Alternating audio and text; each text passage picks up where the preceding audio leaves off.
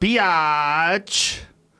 We're live, dude. We always we always say we're Yes. gonna do these regularly. Yes. Every like two or three years, we pledge that we will do these regularly. And then a decade goes by, and then we don't here. see each other.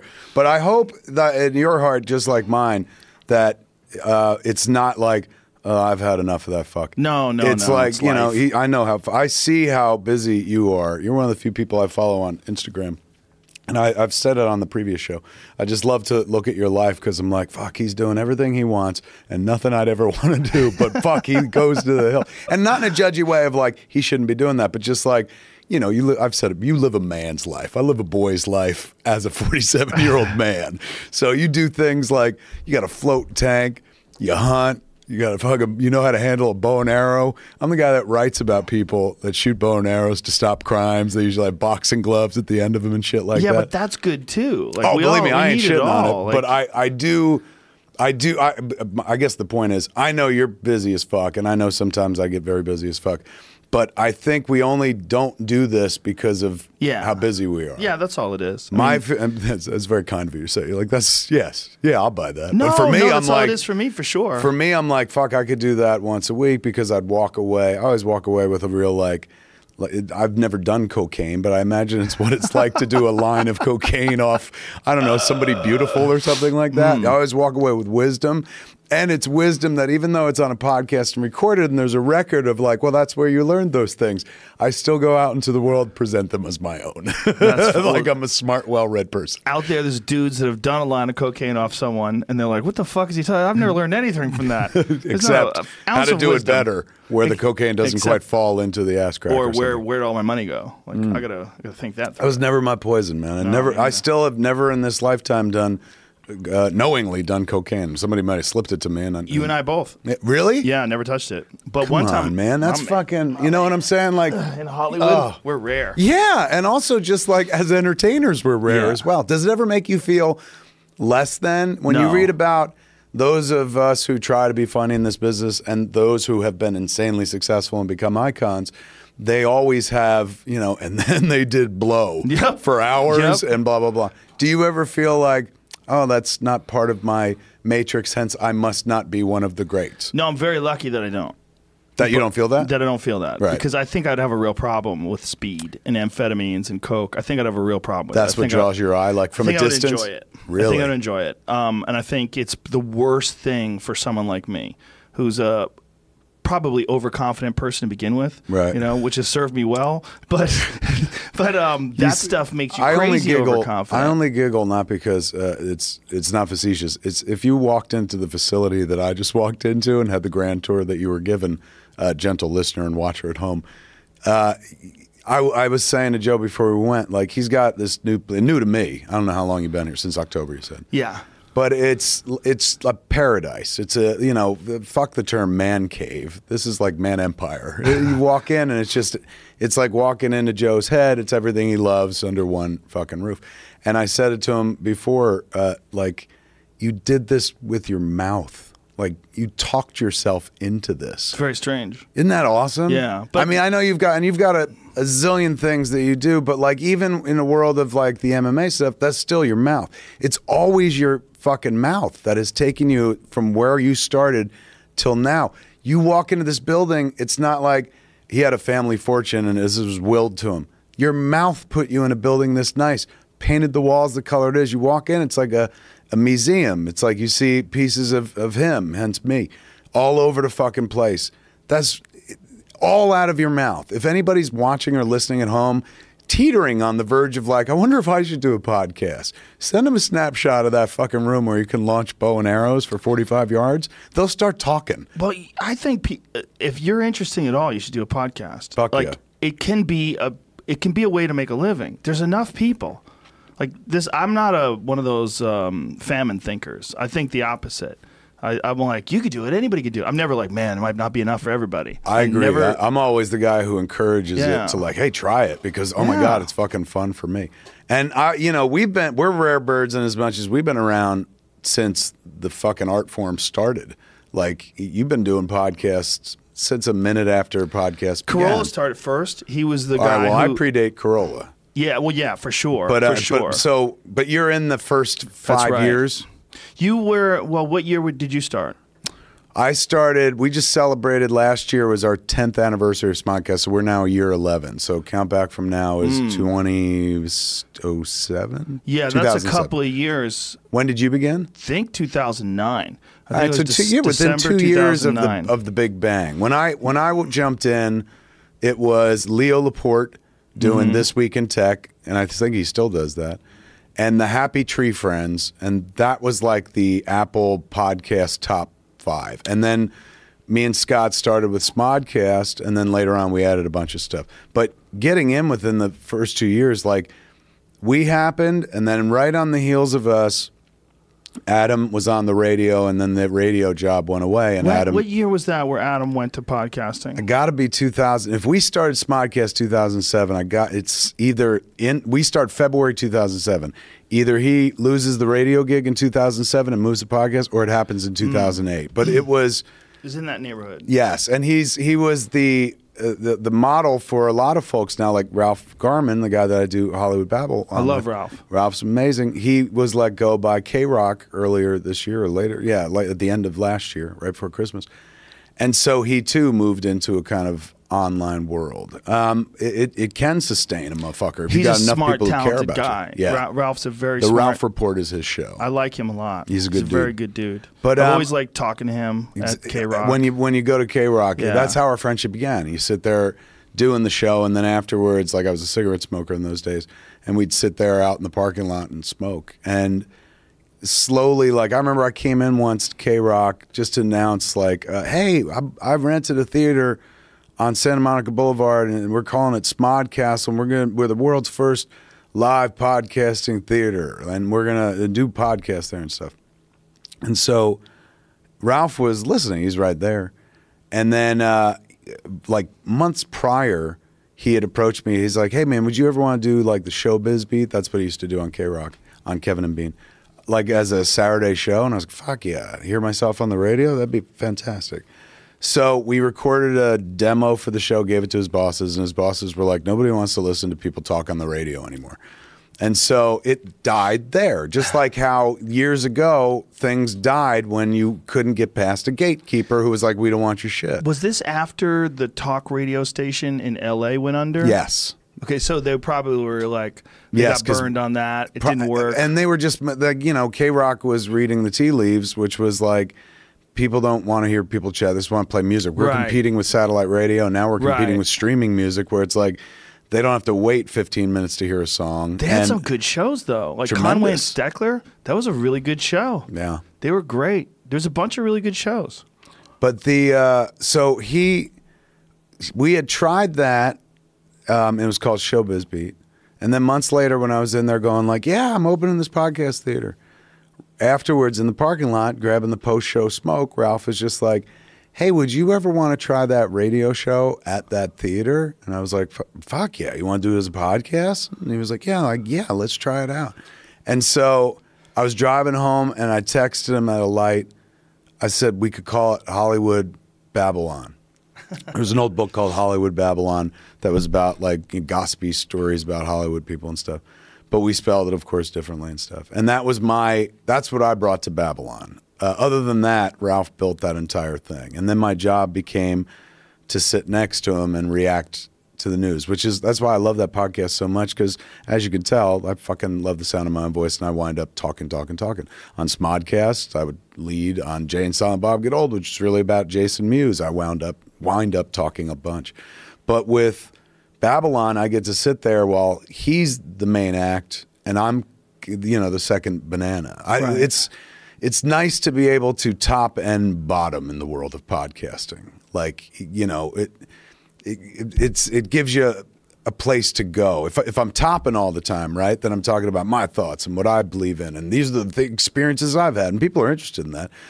But then sometimes you just want to check out and talk about somebody else's shit. And on a podcast we do called Fat Man on Batman, that's what we do. I just sit around and go like, "Oh my god, you watch the Avengers and shit like that?" Right. So you get to concentrate on that kind of stuff. So yeah, the Babylon thing grew insanely organically. We started at that little theater, sat 48 people, and since he was on the radio every morning, he could just fucking sell it out. He'd be like, "Hey, uh, go to Kevin Smith's website, you get tickets for Babylon, it'd be sold out." Is that your place on? What was it? In, it was somewhere in, in West Hollywood, right? That little theater. It was on uh, Melrose? Yeah, it was on uh, Santa Monica Boulevard in an area uh, where they put up a few black box theaters. This this section's called the Complex, and we had one theater in the complex and repainted it and hung up like all the artwork. Like you got artwork based on the podcast out in the hallway. Same thing. We were like, I essentially built a shrine to Scott Mosier, my co-host of, of mm-hmm. Smodcast, which I'm sure on some level creeped him the fuck out. First time he walked in was just like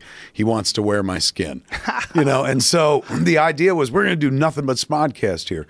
But since Scott didn't suddenly go into like, yeah, let's do five podcasts a week, you know, it stayed pretty much the same. We had a theater with nothing going on in it and stuff. So I started trying other things. Babylon became one of them. Jay and Silent Bob Get Old also came out of that experience as well. Do you still have that theater? No, we let go of that. Me and Maddie Cohen, who's a co-host on this very fun podcast he does with Macaulay Culkin. Have you spoken to fucking Macaulay Culkin yet? No.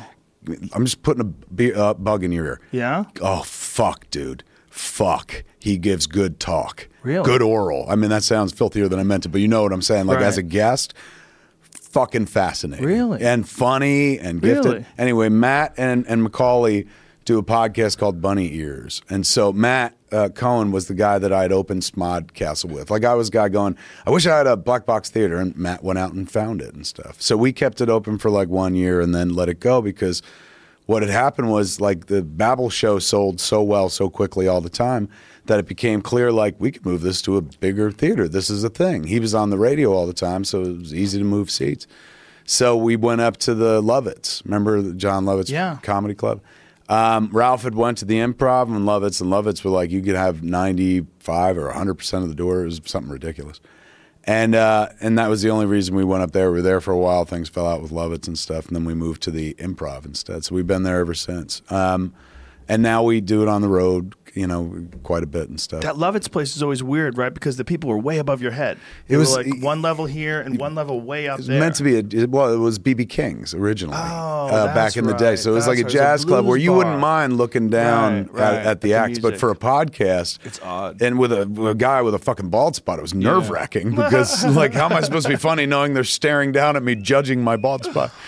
Yeah, we Um, did some comedy shows there, and it, it was great, but it was it was odd because yeah, you did. It was have a to weird shape to the straighten place. up and straighten up. Let Yeah. me um, just uh, jump off topic real quick. What were you? Was it the Times you were featured in for being like the the source for news? It's What- it's this thing that these guys are they're they're they're calling something the intellectual dark web. Yes. and they've connected a bunch of people together that are interesting people that don't follow Poor- standard. poor name, bad marketing. Because when I read it, I was like, I don't think of him as dark web at all. when I think of dark web, My friend I Eric Weinstein, he like loves that. sneaky Yeah. cloak and dagger type stuff. He came up with the name of it. He just gets a kick out of it, I think. but the, the it's- essentially the piece was about how you are doing media that uh, quote unquote real media is not doing. Like you Well, get it's really to more about the rise of like certain intellectuals that are very controversial, like Jordan Peterson and Sam Harris, and all the debate about them.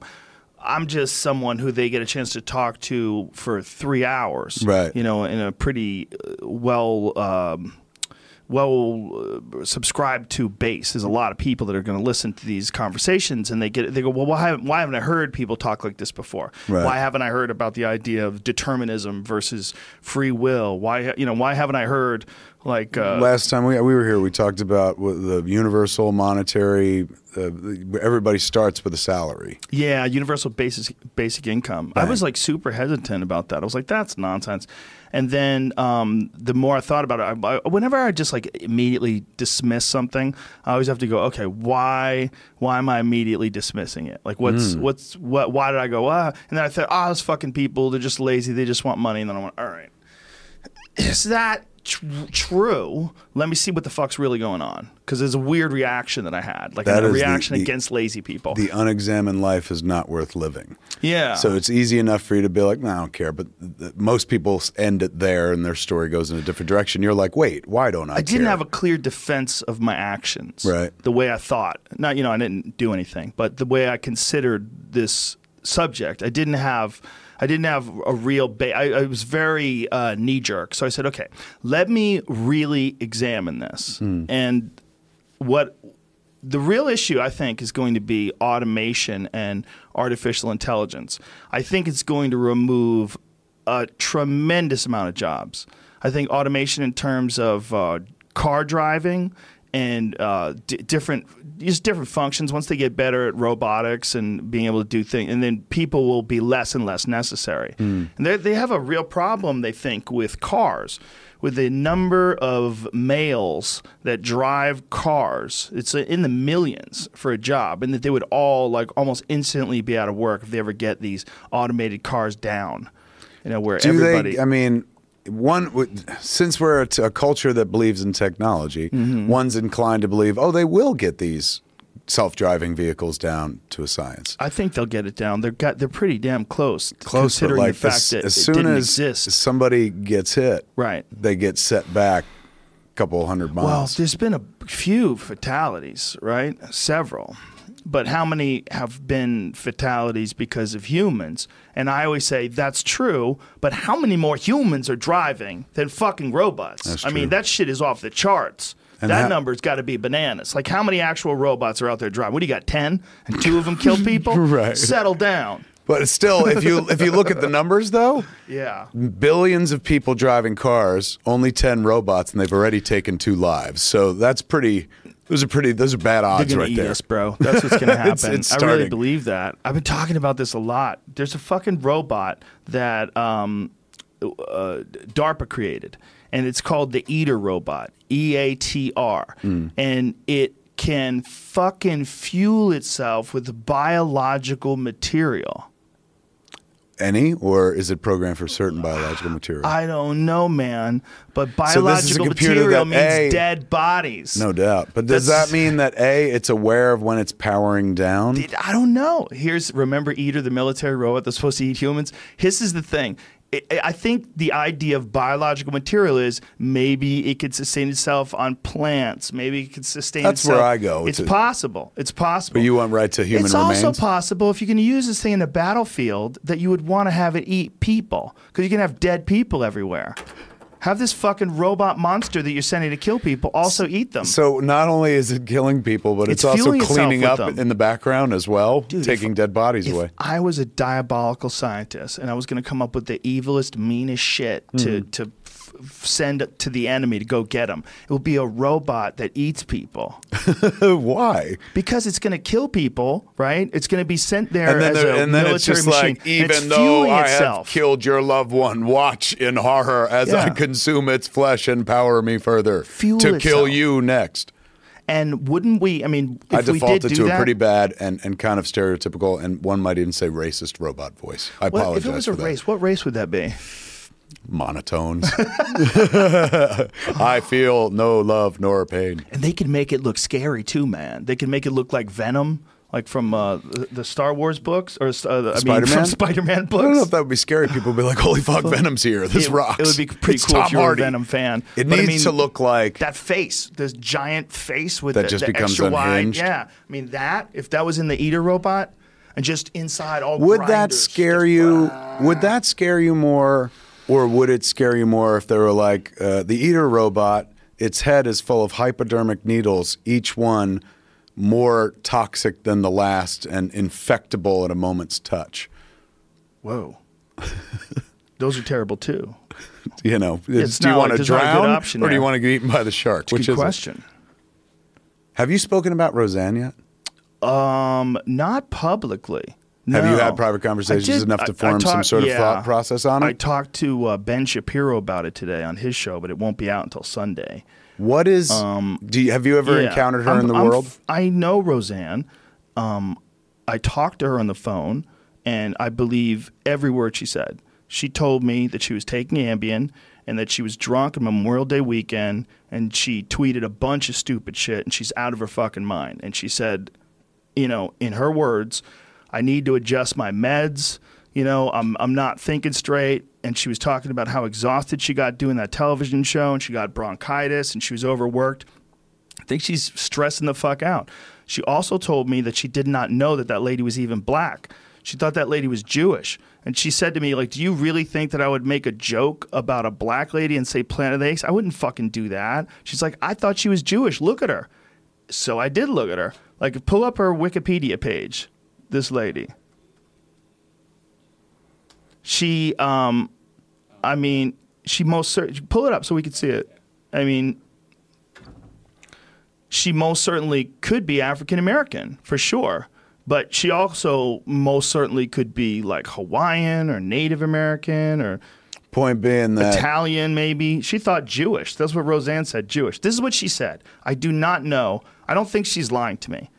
Um, I don't think she's racist. have you ever taken is- Ambien? No, I've never taken Ambien. Any, do you but I talked anybody to here ever take Ambien? a good friend of Me mine neither. about it today. Okay. And he got up in the middle of the night, cooked himself a meal, ate it, went to sleep, got up in the morning, and had no recollection of it. He had to be told that he did. He was trying to figure out who put, put the plates in the sink, who ate this food, where this food come from. He couldn't figure it out. He got up in the middle of the night, doesn't remember a thing, Right. and cooked himself a meal. Sat down, ate it, went back to bed, has zero recollection of it. I he hate said to be it this guy, scared but- the shit out of But him. during that meal, at any point, did he get racist or anything like that? I wonder. You know what I'm saying? See, like he's literally she- like it's one thing. really it's know- a it's a spooky story to be like I took Ambien and I made myself some food. It's an even spookier story to be like I took Ambien and I fucking killed somebody.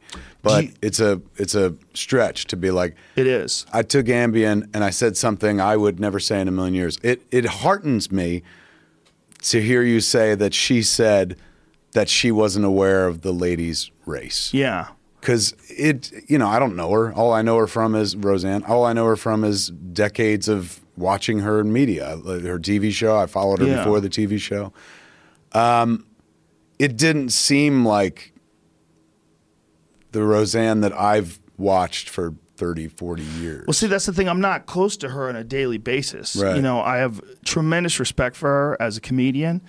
Um, I think she's she was a, a real pioneer in a lot of ways. She was this brash, like really confident lady who shit on stupid men, and she did it in this like really bold way in stand up that was very unique for the time. Right. I think if people go back and you watch like some of her early stand up when she was coming out of Denver, the domestic goddess stuff she was a beast, man. She was a beast. She was crushing. Yeah. She was crushing, you know, and then she got that sitcom and it's absolutely one of the greatest sitcoms of all time. yeah But now she's 65 years old and it's fucking hard for her. And that schedule, she was telling me, was absolutely brutal and that they were killing her with all the work. Um, I don't know her very well, but I do know there was another time where she said something about Susan Rice, who is uh, another African American woman, and she she said something about her and compared her swinging to balls yeah, something like swinging ape balls.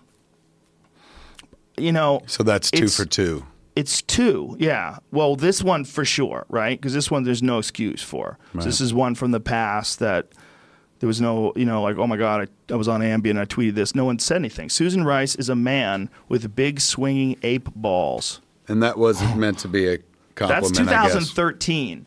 Okay, so that's a So long time ago. ago. That's five years ago.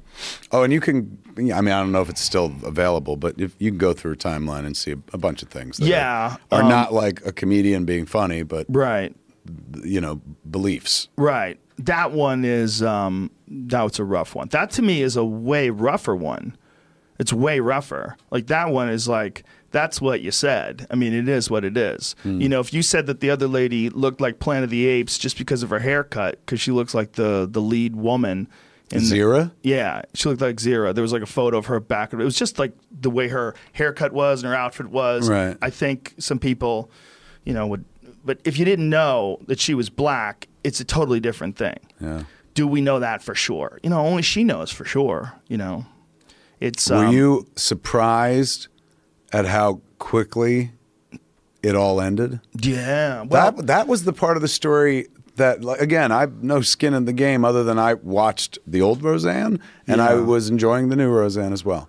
But I came uh, home from like I was Vegas the other day and I flew home yesterday morning and then I had a meeting uh, over at the studios like at noon. So I took a nap when I got home. Like and also my wife wakes me up and she goes, "You, you got a meeting? Don't forget. Like it's eleven thirty. Oh, and Roseanne's been canceled."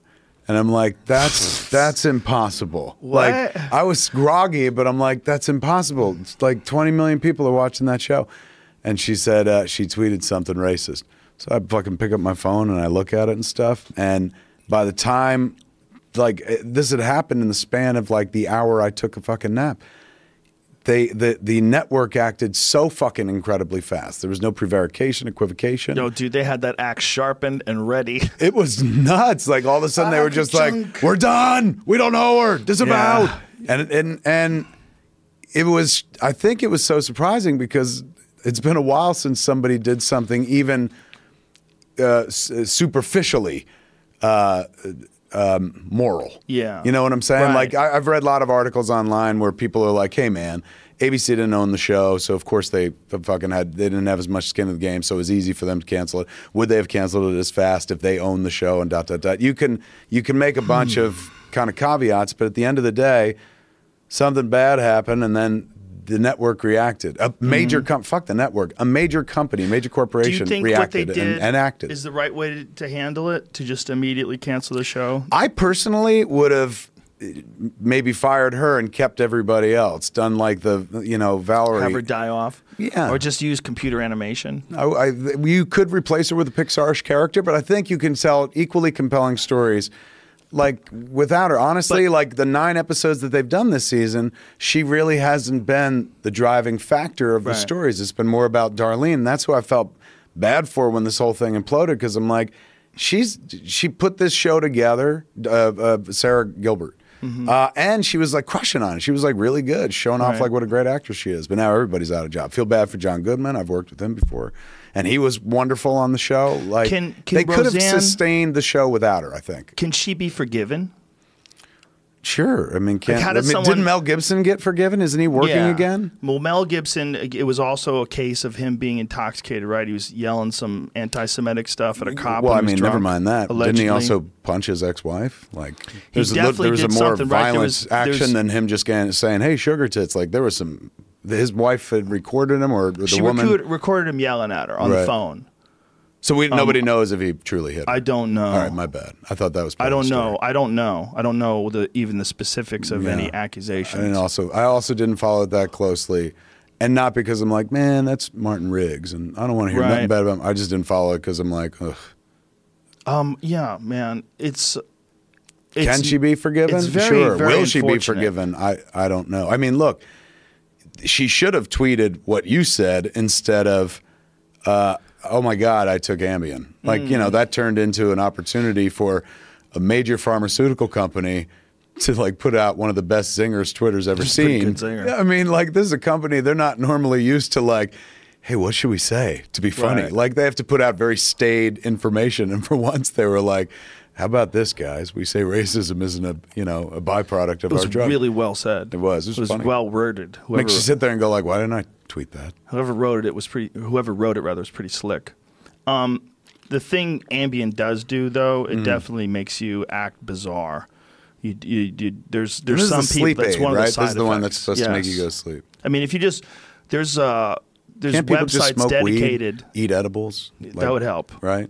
There's websites dedicated to people that have had crazy experiences on that stuff. I've seen a few of those And it's stories. not- the one that you told me about your friend cooking dinner mm-hmm. is about the fourth time somebody's communicated that story. People now, drive could have been because they've been listening to your show and you may have sold, said, said that story. Probably before. have. Uh, people drive cars on it. They go places Without they don't realizing Know, yeah, they don't know they're what they're doing. They get places. It's like the serpent in the rainbow, man. You become zombified and you're like, I'm not Yeah. dead. You're Bill Pullman in a fucking casket. Well, there was a there was a guy that got pulled over a few years back who was famous, and I forget what he said something about like I got to get to the dance or something like that. And the cops were like, "What the fuck are you talking about?" And they realized like he was kind of out of it.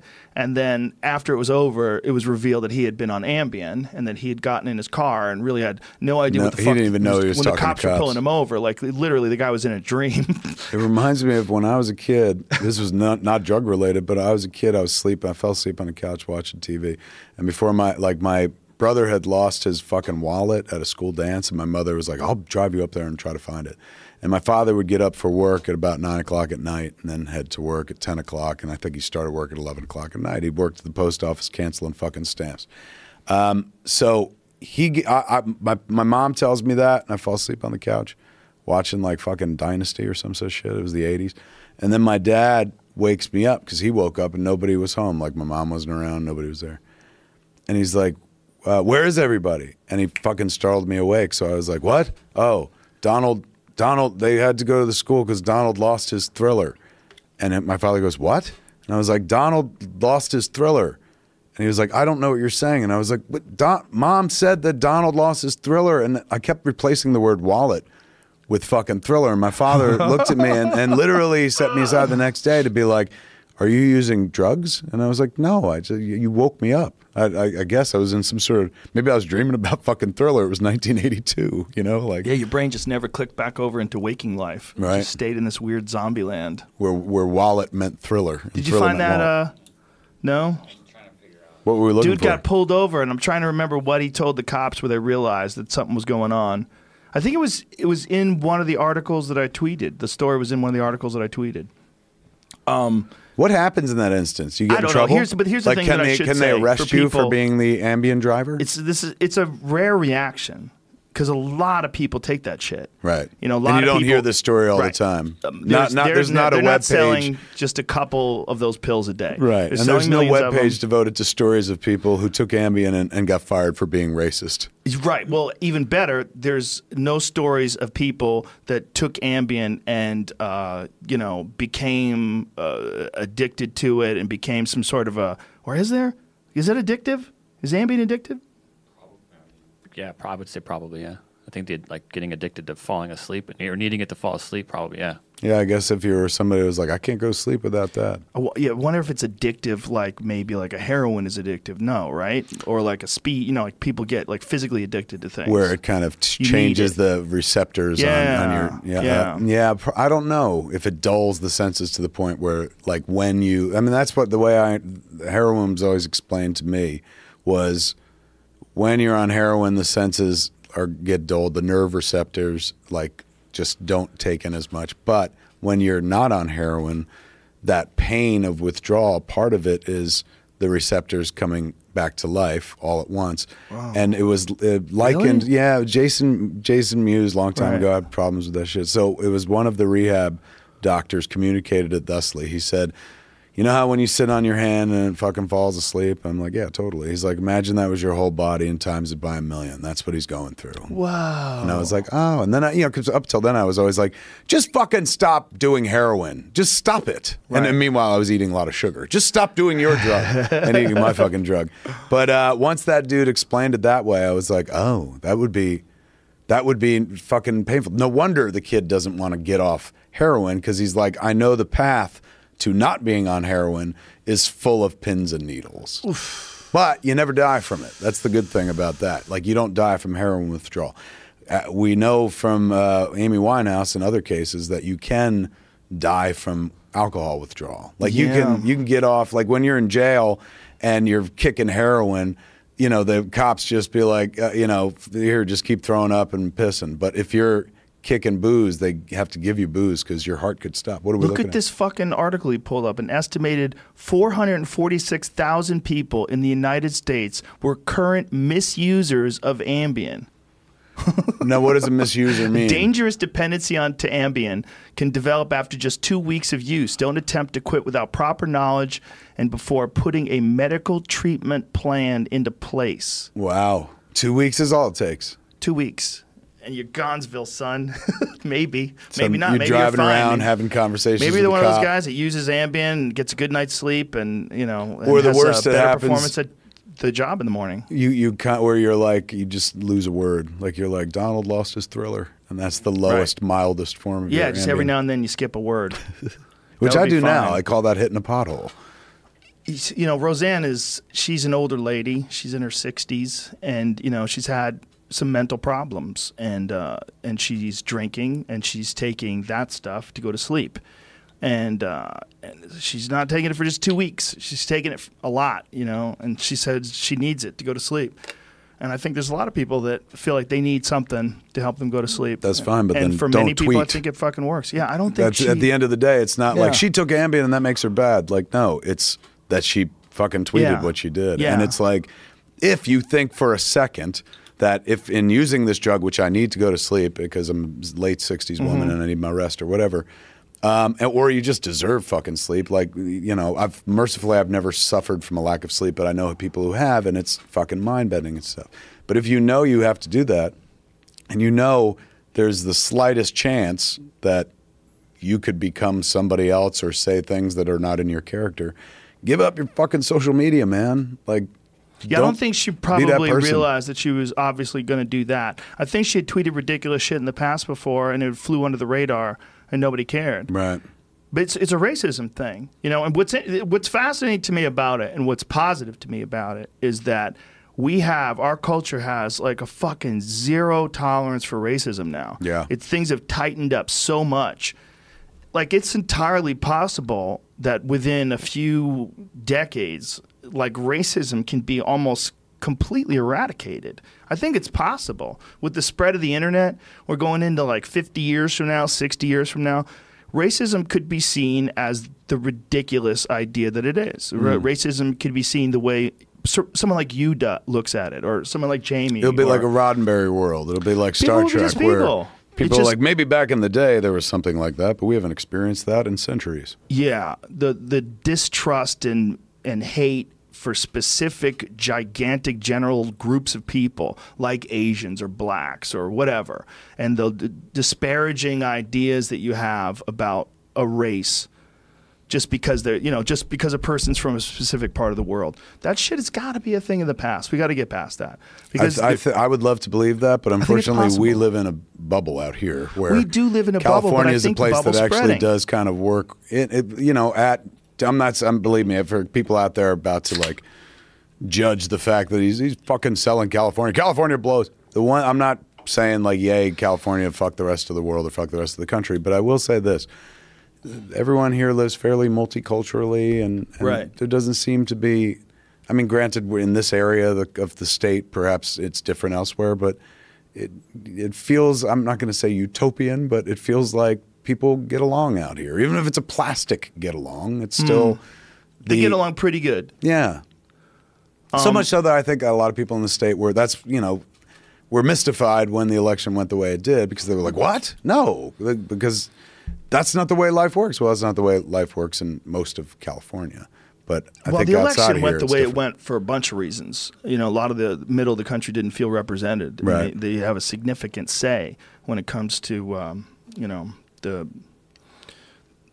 um, what's it called? Electoral college vote. That's uh, that's when when you get squirrely when you look at like the points that different states are worth. Like they're worth. Like it's, it's very weird that we still have that. It's not a, a person, one person, one vote. Not even one person, one vote. No. It's like these weird fucking and spots. like Why isn't Iowa. it one person, one vote? Like this was explained to me in high school why the electoral college was necessary, and even then I was like, "Yeah, but Well- one person, one vote kind of makes more sense." No, Both you and I know jack shit about politics, so That's this true. makes this uh, this journey of words somewhere people very difficult. bleeding from their ears, going, "Fucking idiots." but the checks and balances that are in play, like the representative government, is what keeps someone from just like running through the whole thing, and we get a little bit of a test to it by like Trump. You know? I met a buddy of yours on a plane. what guy? Oh yeah, the my bear, friend uh, the bear guy. Yeah, nice yeah. guy. But here's what I wanted to pass on. Like we were on a 45 minute flight, maybe. Right. super smooth, like, in, and not in the way of like, "Hello, I'm Lando Calrissian," but this dude had a thing like, uh, like a repartee. Not like he wasn't like having sex with somebody, but he had a a repartee going with the flight attendant that was so effortless. And you know, I was sitting next to him. We chit chatted before the flight, and I'd, I'd mentioned something about fucking Joe Rogan. He goes, "I I know Joe Rogan," and he talked about like hunting, blah blah blah. But in any event, for the rest of the flight, I had like a front row seat for him talking to the flight attendant.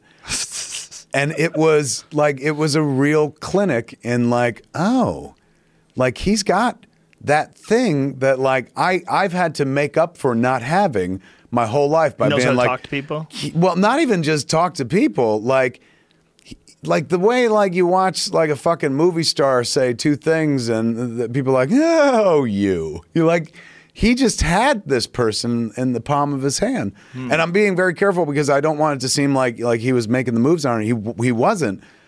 But he easily could have been with that person by the flight's end. And Whoa. it was just as I sat there watching it, going like, I've had to make up for a deficit my whole life. Be like, here, here's some funny things, and hey, I saw Star Wars, and talk about all this other shit to try to trick somebody into fucking me. This guy just like sits down on the plane and was like, "What's up?" And she was like, "Oh, you," and instantly started going talking to him. And I was trying to discern throughout the whole flight did they know each other? Does he see her on this flight often or something? No, dry.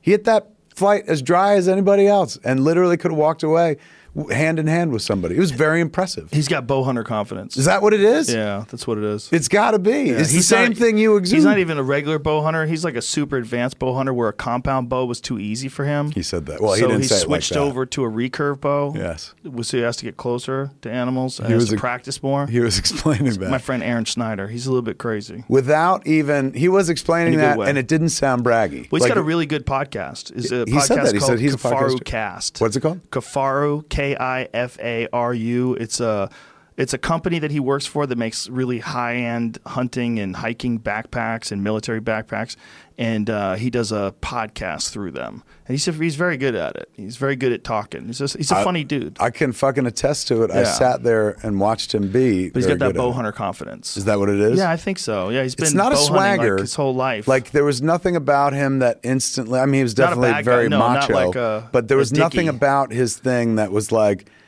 I'm a guy's guy. It wasn't even Right. that. Like honestly, that flight attendant probably could have been a guy, and if Aron was just as interested in short row, short range bow hunting, he would have landed that guy as well. Like he was very, I don't know, it was good. Like when he said, "I do a podcast too," it made sense. I was like, I bet you do. Yeah, smart dude.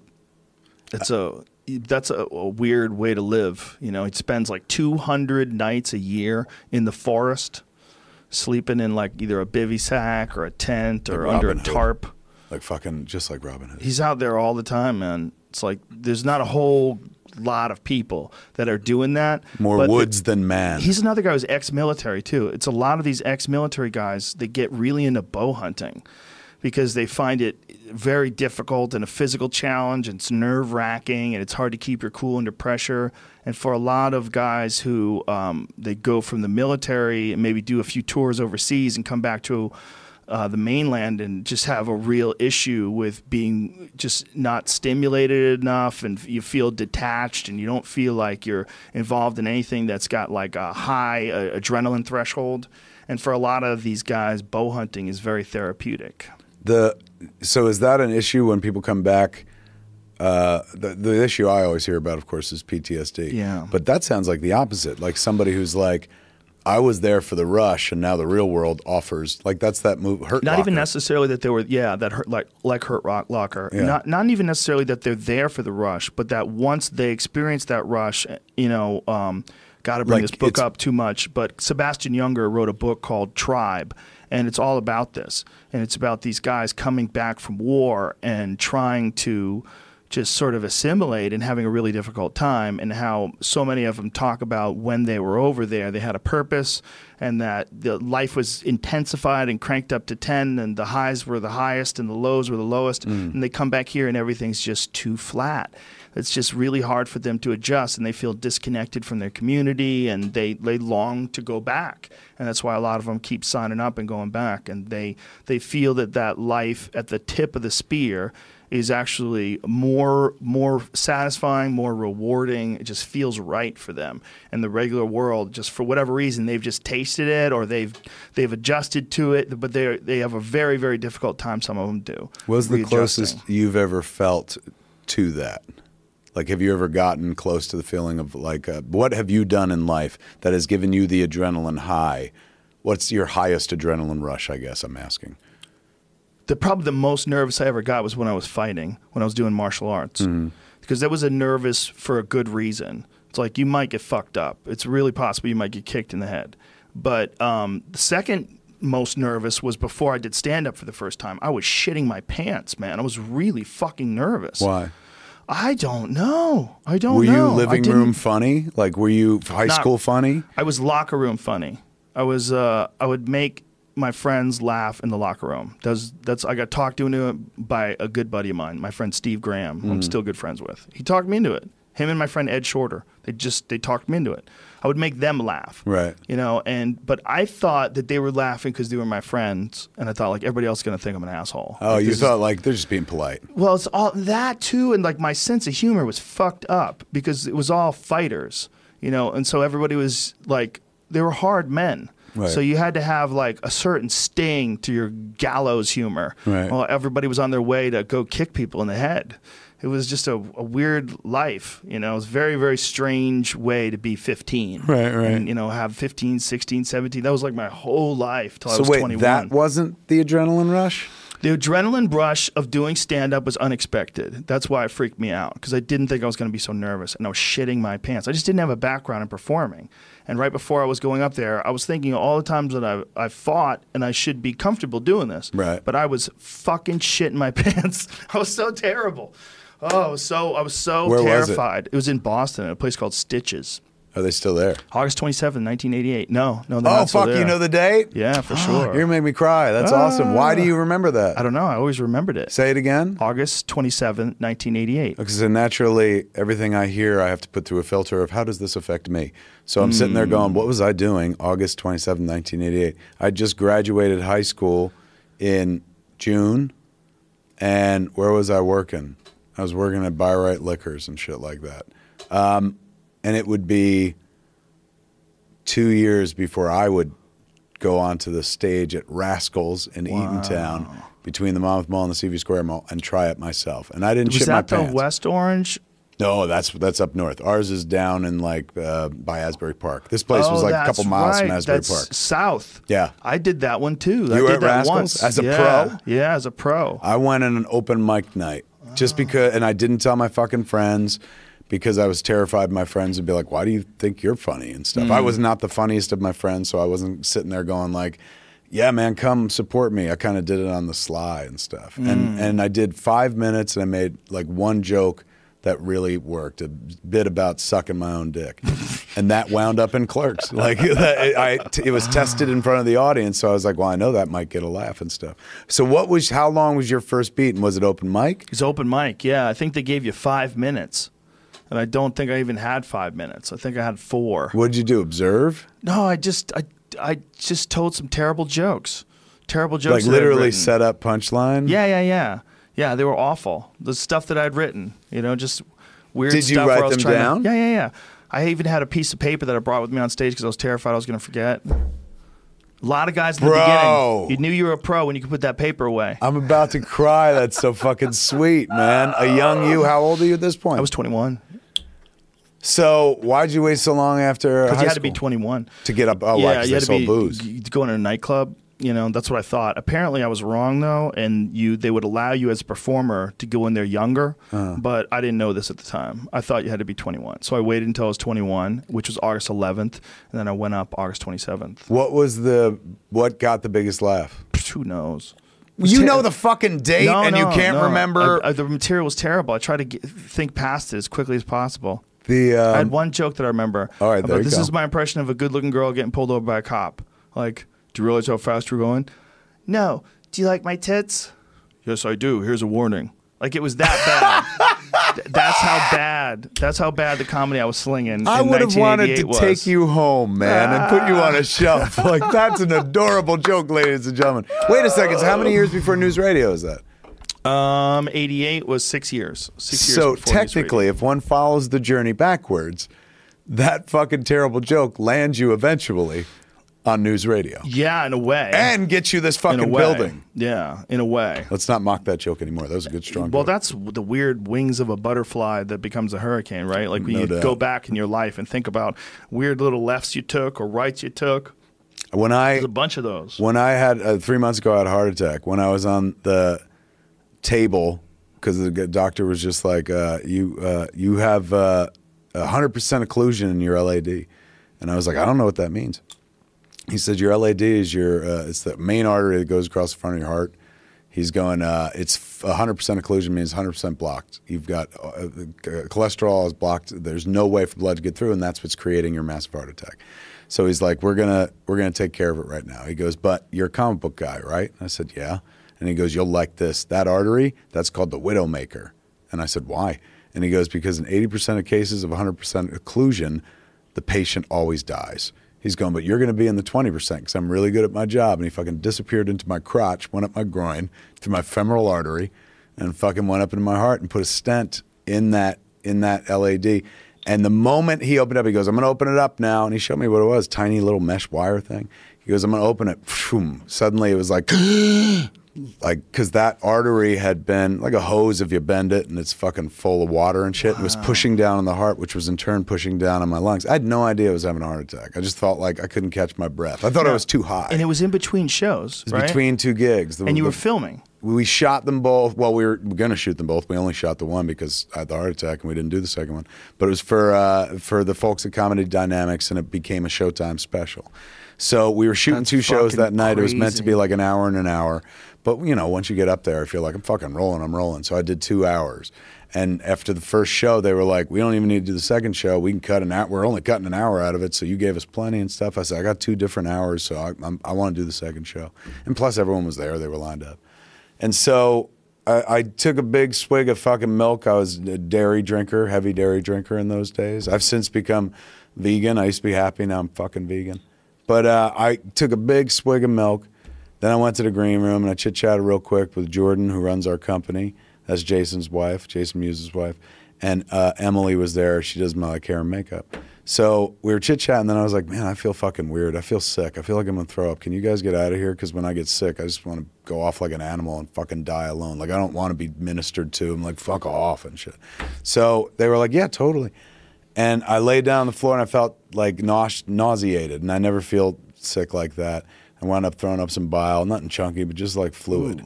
And so I was like, well, I may- maybe I'll feel better now. I stood up and I looked in the mirror and I was just swamped, man. Like now, I- now as a heavy dude, you sweat when you fucking breathe. But this was like, I'd look like I'd just come out of the pool. And I felt really cold. I couldn't get warm and shit. Emily popped her head in and she's like, Are you okay? I was like, No, man, can you turn on like a hair dryer and just like dry me off? I feel fucking freezing cold. And she touched the back of my neck while she was drying me. She's like, You never feel like this. This is scary. You should do something. I said, ah, Yeah. I said, I still want to do that second show. I was like, So I'm to find a couch. Just find a couch for me to lay down. If I get like a half hour nap, I'm sure I'll be fucking fine. And I couldn't get comfortable on the couch, couldn't sleep. And that's when I started not being able to catch my fucking breath. So you know, I'm no doctor, but like fucking, you think you know, I know my body, and I, I I know what this is. I smoke too much weed, and I've got too much mucus in my fucking chest. That's all this is. So I said, I better sit up and put my arms up like this because that will help me breathe. And Jordan comes around the corner eventually, and she sees me. She's like, "Are you all right?" And I was like, "You know." I'm having a hard time catching my breath. I can breathe. I just can't get all the way to the top and stuff of the breath. Can't take a full fucking breath. I was like, uh, maybe I maybe we shouldn't do that second show, after all. And she goes, uh, we already canceled it. And I was like, why the fuck did you cancel the second show? And she was like, because I've never seen you sick like this. She's going, you know, this this is weird. Something's going on. I said, yeah, maybe I should see a doctor. And she goes, it's Sunday night. All doctors are closed. So we called an ambulance. I was like, why the fuck did you call an ambulance? Oh my God, this is, don't. This is embarrassing. She's like, they're already here. And six firemen came into the room. Big, brawny fucking dudes. When you call paramedics, fire department comes as well. So uh, they're looking at me because I'm sitting in the chair with my arms up, and, and like they were, some of them were young, four of them were young, and it look, they looked at me like, why is Silent Bob celebrating a fucking touchdown, you know, and shit. And all of a sudden the medics came in, and they uh, there was a guy and a girl, and the guy puts a cuff on me. He goes, "How you doing, man?" I was like, "Good. I just can't really catch my breath." And uh, he goes, "Well, we're gonna look at you right now and put this uh, cuff on you. You ever had this done?" I said, "Oh yeah, I know how to do this." And then the girl had a, a like it looked like a fishing tackle box. Had a bunch of leads, wires coming out of it and shit.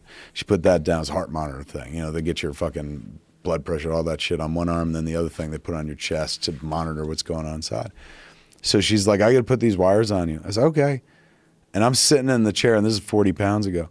And sitting is no good angle for a fucking fat guy to begin with and shit like that. So she just yanks my fucking hockey shirt and my undershirt up.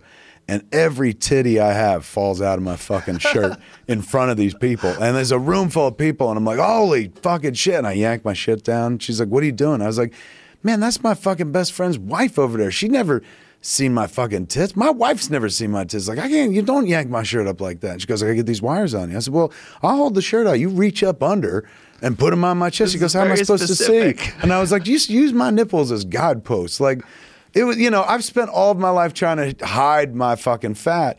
And when your life is in danger, I've never been in that situation, but when your life is in danger, nobody gives a fuck about your fucking ego Vanity. and shit like your Yeah. vanity.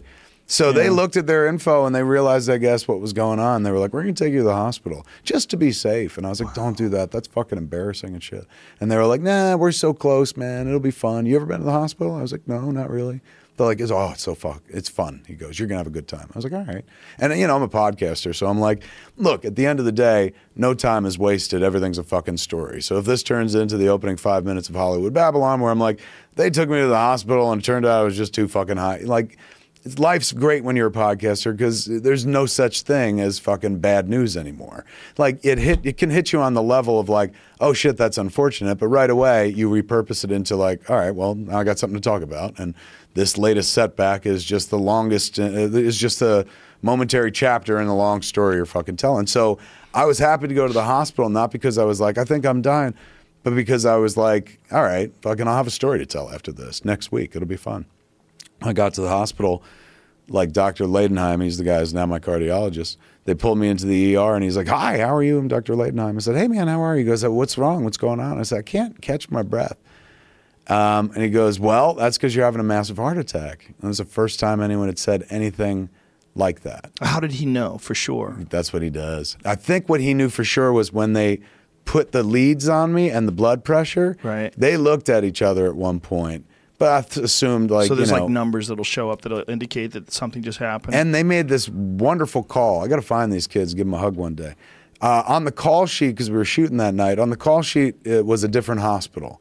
But they took me to Glendale Adventist because they knew that I was in having a cardiac episode. And that's shy of one hospital in New York. Glendale Adventist is one of the best cardiology wings in the United States of America. So I happened to be in the right fucking place at the right time. We were supposed to shoot my comedy special at the Ryman Auditorium in Nashville. Um, it wound up being shot instead at the Alex in, in Glendale and stuff. And if I hadn't been doing the show there, who fucking knows, man? I might I've gone to a hospital, but I probably might have fucking died. Because homeboy told me when he went up the heart when I was in the operating room, and he told me like they call that the widowmaker and shit. 80%, 80 20, I sat there going, like, these are the weirdest odds I've ever had in my life. I figure, like, look, you leave the house, it's 50 50, you're going to fucking drop dead, right? Like, you get hit by a car, struck by lightning, you trip over a fucking dog, and then the dog bites your jugular and you fucking bleed out. You're like, but I always loved dogs, and you die ironically. Whoa. But, uh, you know, just stringing along. But the 80 20, man, 20% chance of life was fucked up. Fucked up thought. First time I'd ever had that kind of thought. And in my head, I had to cognitively reframe it and go, you don't know. You might have been close to death so many fucking times in your life. There might have been like a psycho behind you with a fucking knife, and then all of a sudden you got a cell phone call and f- forgot about you or something like that. So suddenly I repurposed it. The whole time I was laying on the table, I kept repurposing every thought, not repurposing, cognitively reframing. I was sitting there because I couldn't. Like at one point, they were like, "Your wife's on the phone. Do you want to say, you want to talk to her?" After they told me that I was having the heart attack and that they had to get up me fast and stuff. So they're holding up a phone, and I see it, and that's the first time it crystallized where I was like, "Oh, these these people think I'm gonna die." Like I didn't, I was in no pain whatsoever. I couldn't catch my breath. They kept asking me like zero to ten, how do you feel? What's your pain level? I was like negative three. They're like, you're doing this wrong. I didn't feel pain. It wasn't like, you know, I grew up in the '70s watching Sanford and Son. So my idea of a heart attack is Elizabeth. That's Right, big and shit. right. Felt none of the symptoms, no numbness in the arm, anything like that. I was sweating. Uh, I threw up bile, a little bit of bile. Um, I was uh, cold, and and what was the last one? It was just fucking shit you would never associate with a heart attack. Like you would associate it with like, oh, I just I feel under the weather. But apparently these are symptoms of heart attacks as well. I like to share it because some cats never heard that before, and I've seen a lot of people on social media since who are like, "You saved my life. Here's why." Because I talked about the fucking symptoms and shit. So while I'm laying there, and they go up your groin, they go up your femoral artery to your heart and stuff. He went up and he saw that it was all blocked. He, I said later on, I was just like, "Fuck, man! Like I'd like dropped eighty pounds three years ago. I've been like walking up a hill a mile and a half every day and stuff." He goes, "Yeah, but the kind of blockage you had." He goes, that didn't start fucking recently. He's going, that started in childhood. And I was like, man, fucking Hostess Twinkies. And then I remembered we had no money. So I was like, mm, man, fucking Little Debbie Swiss Delights and shit. That's how it happened. It I started way prefer back the then. little Debbie cakes. I'm with you because I was raised on them and shit. but you know, we were trained good. to like Twinkies more because they had a commercial. Little Debbie would never bother with a commercial. they didn't have a commercial, did they? No, you can't. Well, the years later they did, but when we were kids they didn't because how can you have a commercial and sell your product for They were like 59 mo- cents a, a box? moister cake. It Yeah. was like a better experience. Because they had more of those trans fats that Oh, are just so that are killing goddamn people now. yummy. Did they have trans fats back then? I think so. I When think did they didn't invent call trans it fats? Probably. Well, think about it. Trans fats are part of uh, uh, when you eat like what were those cookies that were not Peek Freans?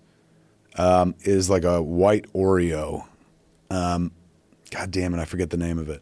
It was well fairly well known, but when I was a kid, it was an older brand from child, some my parents' childhood, and Hydrox.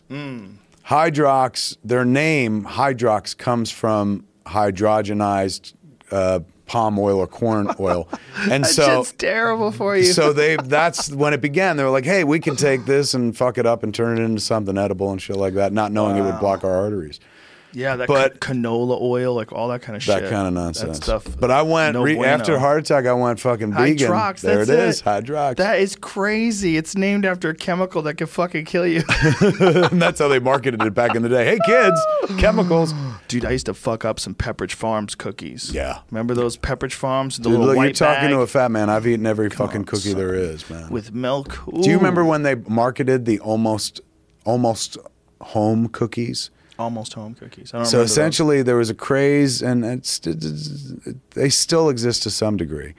But when we were children, cookies were hard unless they came out of an oven fresh. Mm. Oh, but then they started serving these soft baked cookies. You can get them. There they are, almost Dude, home now I remember. in your grocer's aisle and shit. And so you'd take this cookie out of the package and bite it, and it was soft as if it came out of the oven. Oh. That too was a chemical process, I believe, because things are meant to get Yeah. hard after they Of come out of the oven.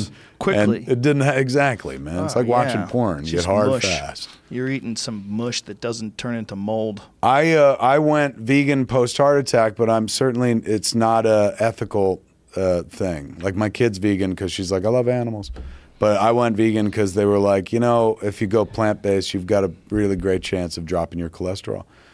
And my kid had been bugging me to go vegan for like three years and stuff, and not but honestly not bugging me. She would just make comments every once in a while, like not your mom, not your milk. Whenever I was drinking milk and shit like that. Mm. So after the heart attack, nutritionist was in the hospital room with me and going like, 100% blockage, man. You definitely time to change your diet. I was like, yeah, you're right. And What were you eating before? Like? Just fucking. I'm not even like. But everything. you lost a lot of weight. And when you lost a lot of weight, I remember you were doing a lot of juicing, Yeah, I was doing a, a bit of that, which vegetable juices. they've since told me is not good because you're supposed to distribute the juice of whatever with the fiber mm-hmm. while eating the fruit and stuff. This juicing Mm-hmm. Well, thing is. So it depends on what juice. I mean, if vegetable juice, it's not really an issue. but with, um, but with it is things high a lot sugar, of sugar content. in it, yeah, like in, like I'm part of now. I'm a Weight Watchers ambassador. Even And- people that um, believe that like they, they like vegetable juices, they say that you're really better off with like a vegetable smoothie, Right. Like where you get the fiber. It is from- all about the smoothie. Yeah. Keep some of the fiber in it. You in the Weight it. Watchers the diet, they got these. and uh, all that jazz. You go by points and shit like Yeah, that. right. Some shit like you can if you eat a banana, no points. If you juice a banana or blend a banana, then it has points because then it's no longer No about the fiber. fiber. It's all about the sugar at that point. Eggs don't have any points anymore, huh? No, they took points away from like eggs, turkey, and chicken, which broke my heart because I used to love turkey and chicken. Then I realized I didn't love turkey and chicken as much as I thought. Like I went on in order to uh, after the heart attack, um, I read. Uh, well, I listened to it on tape, um, and not even on tape, digitally. Uh, Penn Jillette's book Presto about how he lost 100 pounds after his heart episode. And it's a fantastic book. I'm sure Did he you have know a, si- Penn. hit a similar issue, like a heart attack? Yeah, but he didn't have a heart attack. They were like, "You're on the fucking verge," and they were going to give him a bunch of bypasses. And then a friend of his was like, "Instead of all that, why don't you just try eating radically different? I could propose a, a way for you." Ray Cronise, so he, he has a diet called Just Sides. And so in Penn's book Presto, he details how Ray was like, for the first two weeks, just eat potatoes, nothing but potatoes. You have as many as you want, eat as many fucking potatoes as you want, but you can't put anything on them. You can't fry them. It's just bake the potato and eat it, eat everything. And you can have nine if you're in a sitting, but you can't put any butter on them, no salt, nothing, just flat out potatoes.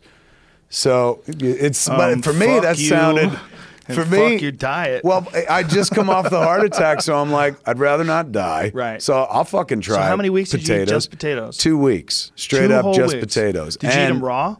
N- not raw like uncooked. You can bake them, but you can't Hmm. use anything to cook them. You can't wrap them in tinfoil with butter and salt or anything Right. like that. Just flat out You just plain. baked them and then ate them. You must have been bored as fuck. That's what happens. The trick of the diet, at least in my estimation, is that um, you you're allowed to eat as many potatoes as you want, and you Right. think you like potatoes. When I was reading Penn's book, or rather listening to Penn's book, I was like, oh my god. I can do that. Like I, I fucking dig potatoes. And then you realize you don't like potatoes as much as you like butter and salt and milk and everything that goes into like mashed potatoes and stuff. So it's in the beginning, there's a sense of satiety because potatoes have some girth to them and stuff, but they're mostly water, so it's an excellent diuretic. So you're pissing like a fucking racehorse, and that's dropping weight. Like the more water There's out of your body. Some good vitamins in the skin as well. A lot Absolutely. of potassium, right? But some Vitamin people, like when I was telling them, you know, the moment you tell people what you're doing, you know, everyone's got their fucking advice about how to diet and shit. And when I was talking about, I'm doing this potato diet, people, like, you can't eat potatoes. It's carbs, man. That'll fucking, that's too much. It's bad and shit. But in two weeks of eating nothing but potatoes, I lost 19 pounds just like that. 19 pounds. just dropped off. A lot of it water weight, absolutely. But at the same time, it taught me something more important than like, fuck, I hate potatoes. It taught me to fast. Like Mm-hmm. it taught me to like now I eat a meal a day. I don't eat in the morning when I get up. I don't listen to the propaganda of like you got to eat a breakfast and shit like that. Not at all. My body has enough stored energy. I don't need to fucking eat eggs and orange juice in order to fucking feel good in the morning. I just have Mm-hmm. to wait for my body to be like nothing's coming in. Great, we'll hook over to the fucking stored energy and shit like that. And I got a lot of that. so you doing like intermittent fasting? Is that what you're doing? It's it's not so much intermittent. It's like I eat once a day, and then some days if I'm like, yeah, yeah, I don't feel the need to eat. Like you go through it. You hit a wall every once in a while. Like generally about nine o'clock, eight thirty nine, I get a first pang of hunger, and my instincts are like, fucking quick, fix it. And then I remember like just in ten minutes it's gonna pass, and then in ten minutes, absolutely it you talking about like nine in the morning? yeah. So um, you're eating one meal, like typically dinner, Uh, generally about three o'clock in, in the afternoon. and then you go a long time before you eat again. yeah, yeah. Th- th- dude, that's the way to eat, man. A lot of people think that's the way to eat. I, I think so. Smarter people than I, like Yeah. Ray, who created the Just Sides diet, and Penn, who followed the diet and stuff, and led they me do to the it. same thing, one meal a day. Uh, Penn, not. s- I, mean, I, I can't. I'm trying to. I don't think he's down to one meal a day. I think he just eats better than I do. Like he was able to keep up with Ray's diet. I couldn't. After the two weeks, it was like, okay, now eat corn, and I was like, I've never eaten corn in my life. Wait a minute. He's telling you just eat corn. No, he was saying to add corn to the diet, and they were adding Oh. more things after the first two weeks. It wasn't like potatoes. Now just corn. Now oh, this. so this just sides. That's his hook. Is that you're eating the sides? Essentially, you're eating Hmm. everything that's kind of it's all plant based and stuff. And so I couldn't. I was hoping that I could, you know, fucking go the distance You and be a hang in there? vegetable guy. I fucking hate vegetables, and so I had to figure out a way to be vegan. Fucking hate vegetables. hate it so much. How could you be a vegan and hate vegetables? You find a very thin corridor in which you know to live and Just exist. Scooping up vats of tofu. Pretty much, uh, eating pinto beans, eating black beans. Good source of carbohydrates. Right. Um, what else? You know what I've fallen in love with and never ate before in my life were chickpeas. Chickpeas are great. Such a great go-to snack, fucking full of protein. And in vegan comfort food cooking, they use it as a versatile ingredient. So, like, if you go to one of my favorite restaurants in town is Crossroads. They got like this. Uh, they got real That's vegan Travis food. Barker's place, right? Is that the? I believe it is. I believe Travis Barker, the drummer, he, uh, He- that's his that place? I believe so. Pretty sure. He Fucking, definitely they got a owns- meatball sub there, dude. I would, I'd suck a dick for it. It's so fucking good. It's supposed to and be- mercifully, they don't make you do that. They just make you pay. That's very sweet of them. It's a good, it's a good business model. It's supposed to be a very good place. Like it is one of the best vegan fucking places in town. fantastic. They get this Is that meatball it? sub It's Travis's place. tastes exactly like There's a a meatball place sub of my about childhood. five miles from here, maybe a little bit more, called Follow Your Heart. Have you ever been to that place? Yes, I have. That's where I really good, met too. Ray uh, to talk about the the diet. Uh, yeah, the they have time. some killer fucking pancakes, man. I don't know what they're doing, what kind of voodoo they're doing to make a vegan pancake taste that good. In New But- York, they got a place in Brooklyn called Champ's Diner, which is also like all plant-based vegan food, but they do comfort food. Like Mm-hmm. you know, like you can get a like an Impossible Burger or Beyond Right. Burger, or like you're eating meatballs, and you think about it, you're like, all right, the bread is most of it, the sauce is the next biggest part. And meatballs themselves aren't really that packed with meat. It's much more breading than fucking meat and stuff. So all you have to do is find something that'll stand in for the fucking meat, drench it in fucking marinara sauce, and put it in between a, a nice soft roll. And they use like ricotta, like uh, cashew ricotta, to like kind of finish it off. It is fucking bliss, dude. Now you know it's just like it's vegan comfort food, so you can't do that every day. Right. But it's nice to know that if you're ever like, I miss real fucking food, I want to eat a goddamn animal, they can hand you something that's like close to the approximate. Now, the good news, because I know a lot of people like, fuck veganism, and you're absolutely right. It's no damn fun, for me at least. But after a month of plant based, uh, I was on a series of medications after the heart attack and still am. And I was on a full dose of Lipitor, which is a you know cholesterol fucking cutter and stuff like that. So my doctor, I was telling him about this potato diet, and he's like, "I don't trust this." He's going, "I want to do your labs. I want to do your meds. Give me some of your blood." So he takes me. He's like, "I got to make sure you're getting all the nutrition." He's like, "You can't get it all from a fucking potato. I'm sorry." So he did my labs and came back, and he was like, you're fantastic. He's going nutrients wise, you're great. Everything is across the board is great except for cholesterol. I was like, well, I did just have a heart attack. And he goes, no, your cholesterol's in the toilet. He's going, so I need you to break your Lipitor in half. He's going, you, you can't take that much Lipitor anymore. So he's like, what have you done different? I was like, I'm just eating fucking potatoes. He goes, So well, your it's working." cholesterol dropped so radically that he was worried? Yeah, and enough to take me off of my half have my prescription. When is see I, d- I don't understand enough about cholesterol levels. This is what they told There's me so much recently that I debate found about them. fascinating. I thought I was like, so this Lipitor, it's going to eat up the cholesterol. He goes, no, it's mm-hmm. in your system forever. And I was like, Mm-hmm. Really? And he goes, yeah, it can loosen it up and move it about, but then we have to be careful, make sure it's loose and soft and, and globule. The cholesterol's in so your that system it doesn't forever. go into your fucking brain. Oh, Jesus. Uh, if hard pieces, like you know, I don't know if uh, you ever pull like fucking grit off your teeth after you've eaten or something like Mm-hmm. that, compacted. You know, that's plaque technically, I guess, but that's the kind of shit that's up in your veins. When that shit gets hard, it gets super hard. Like the the, the cholesterol that was blocking up my LAD, my man had to drill through it to get the stent in there. and you keep that cholesterol forever? Now, I All that can't shit say that 100%, but that's the way it was communicated to me because I thought I was like, this magic drug will eat up the cholesterol. He goes, no, we have to be very careful with the cholesterol because it moves throughout your system. So I guess maybe eventually it moves out of your system, but if it's in your blood system, right, there's a chance that it goes up near your brain eventually. So maybe that's what they're trying We to keep both that shit. idiots talking about medical stuff. I know, We but that's really what it's all that about right man. now. You can't you can't be an expert on everything, Joe. Sometimes you have to like take shots in the dark. yeah. So um, for you know you, your audience. You know the audience is sitting there right now going like, "This irritates me." If they're not going to speak truths and hard facts, Don't they understand medical science? we don't. We don't. That's why we went in entertainment. Um, but when you are, um, or you're, you're getting a full blood panel done, and all these different things, they're checking all your your. I've vitamin also levels. become yeah, and I've become the guy that with, does with yes. algae.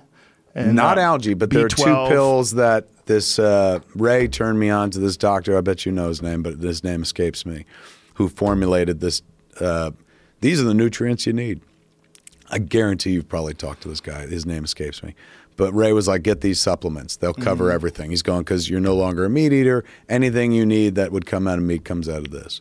But, you know, it was kind of explained to me when I was like, I don't know. Like, my kid was going, you could do it, Dad. I'm like, kiddo, like, we were raised differently. Like, I, granted, I, I wasn't raised with filet mignon. I did eat Steak-umm through most of my childhood, but that's kind of a meat. Like, it's tough to separate from something that you've lived with for so fucking long. And she was like, You gave up cigarettes. And I was like, Oh, all right, you're right, and stuff.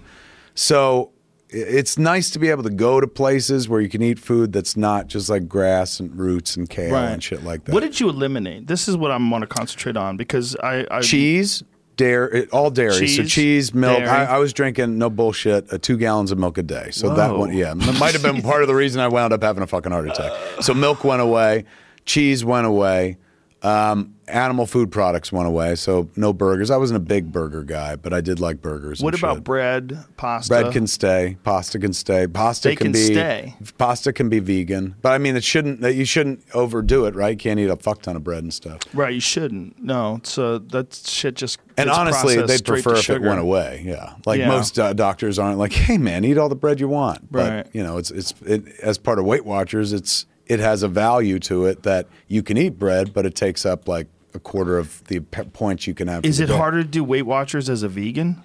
Is it tricky? No, interestingly enough, Weight Watchers is so fucking simple because they the app it's all app based now. Like I was part of it when I was a kid. Like uh, at age fourteen, I was part of Weight Watchers, um, and I was like the lone male in the group and stuff. Now it's so technologically based that if you're in a food store and you're like, oh, I. Want those, but I wonder how many points. You just scan the fucking barcode mm. and it tells you. And so you can enter things like pinto beans. Boom, it tells you they're zero points.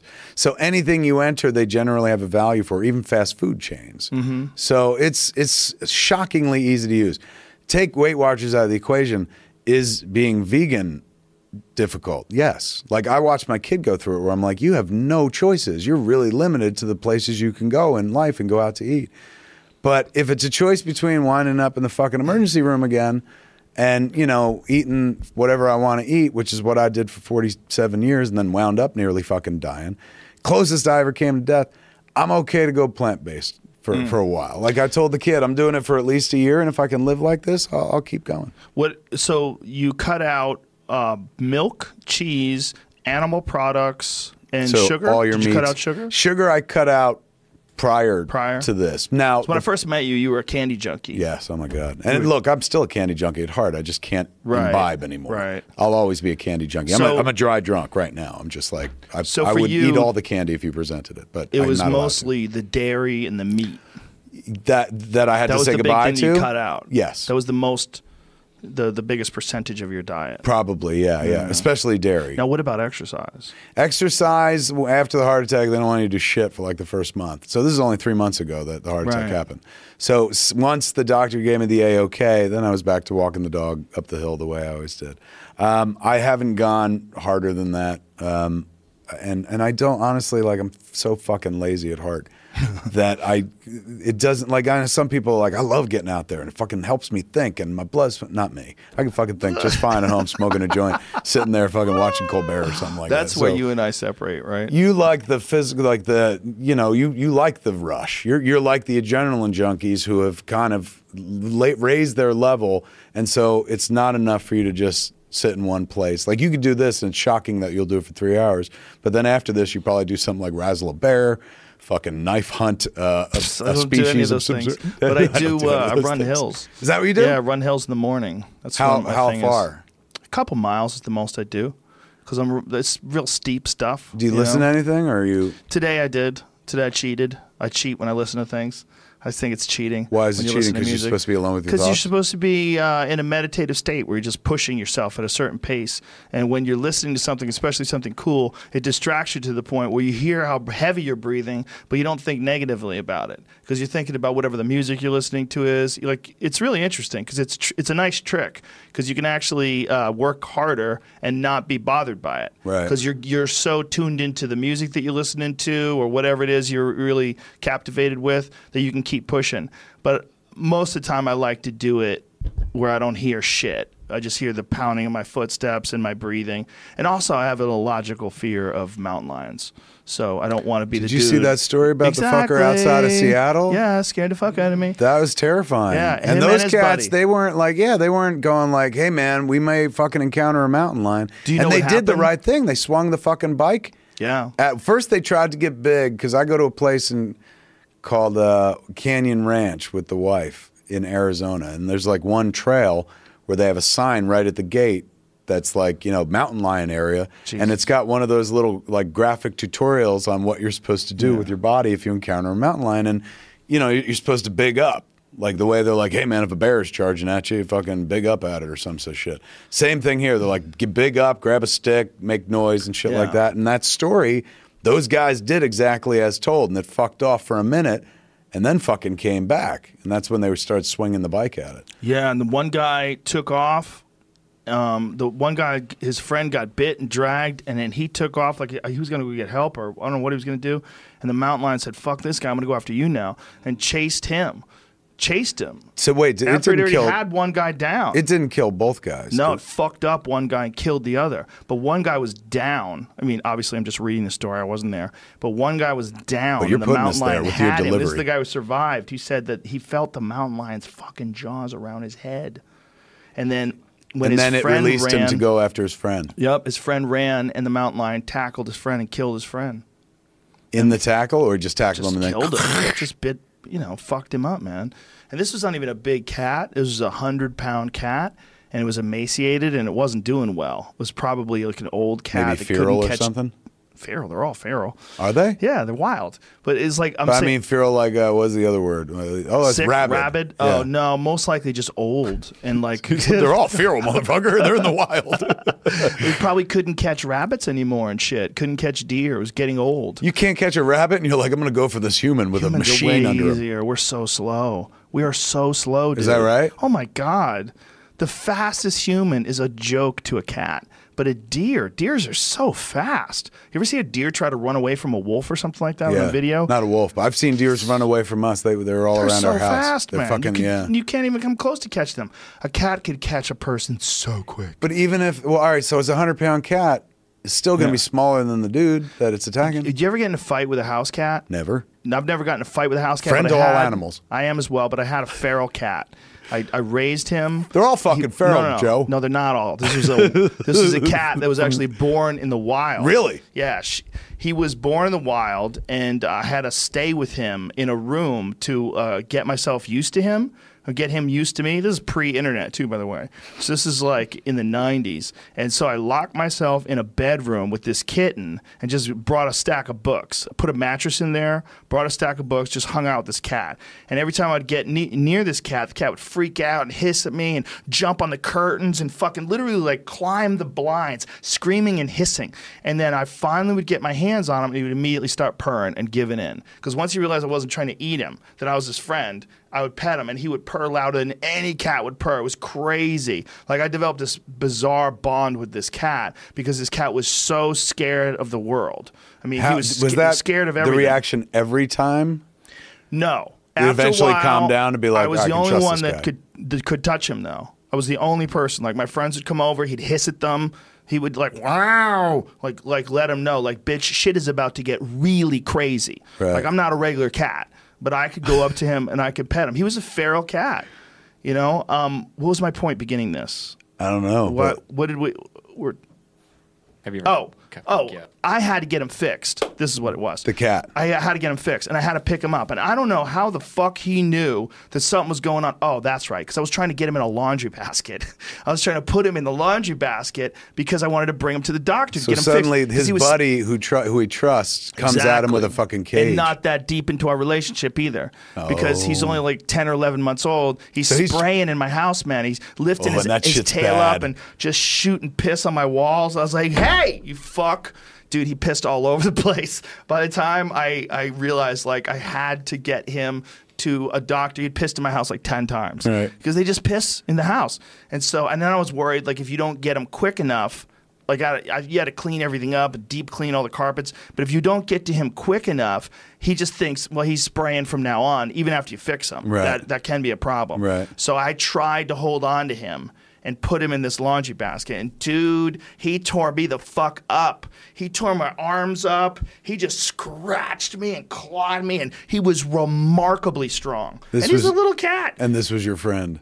Like he had well, become he your buddy. he was saying the same to me. I thought you were my friend, bitch. I Why know. are you trying to stuff He's me like, in I knew it. basket? I knew it. You fucking prick. So I had to No throw more purrs. a blanket on him. He was hissing at me and trying to get out of the room. I had to throw a blanket at him, and under the blanket, I scooped him up and then I put him in the laundry basket. And then I slowly pulled the blanket out so he didn't suffocate while keeping the lid down, and then taped the the uh, the laundry basket up so that I could put it in my car, and he wouldn't jump out my car and claw my fucking face off while I'm driving. Did you just like leave some it? scene in a Chevy Chase movie? Did you leave it at the vet and just walk away?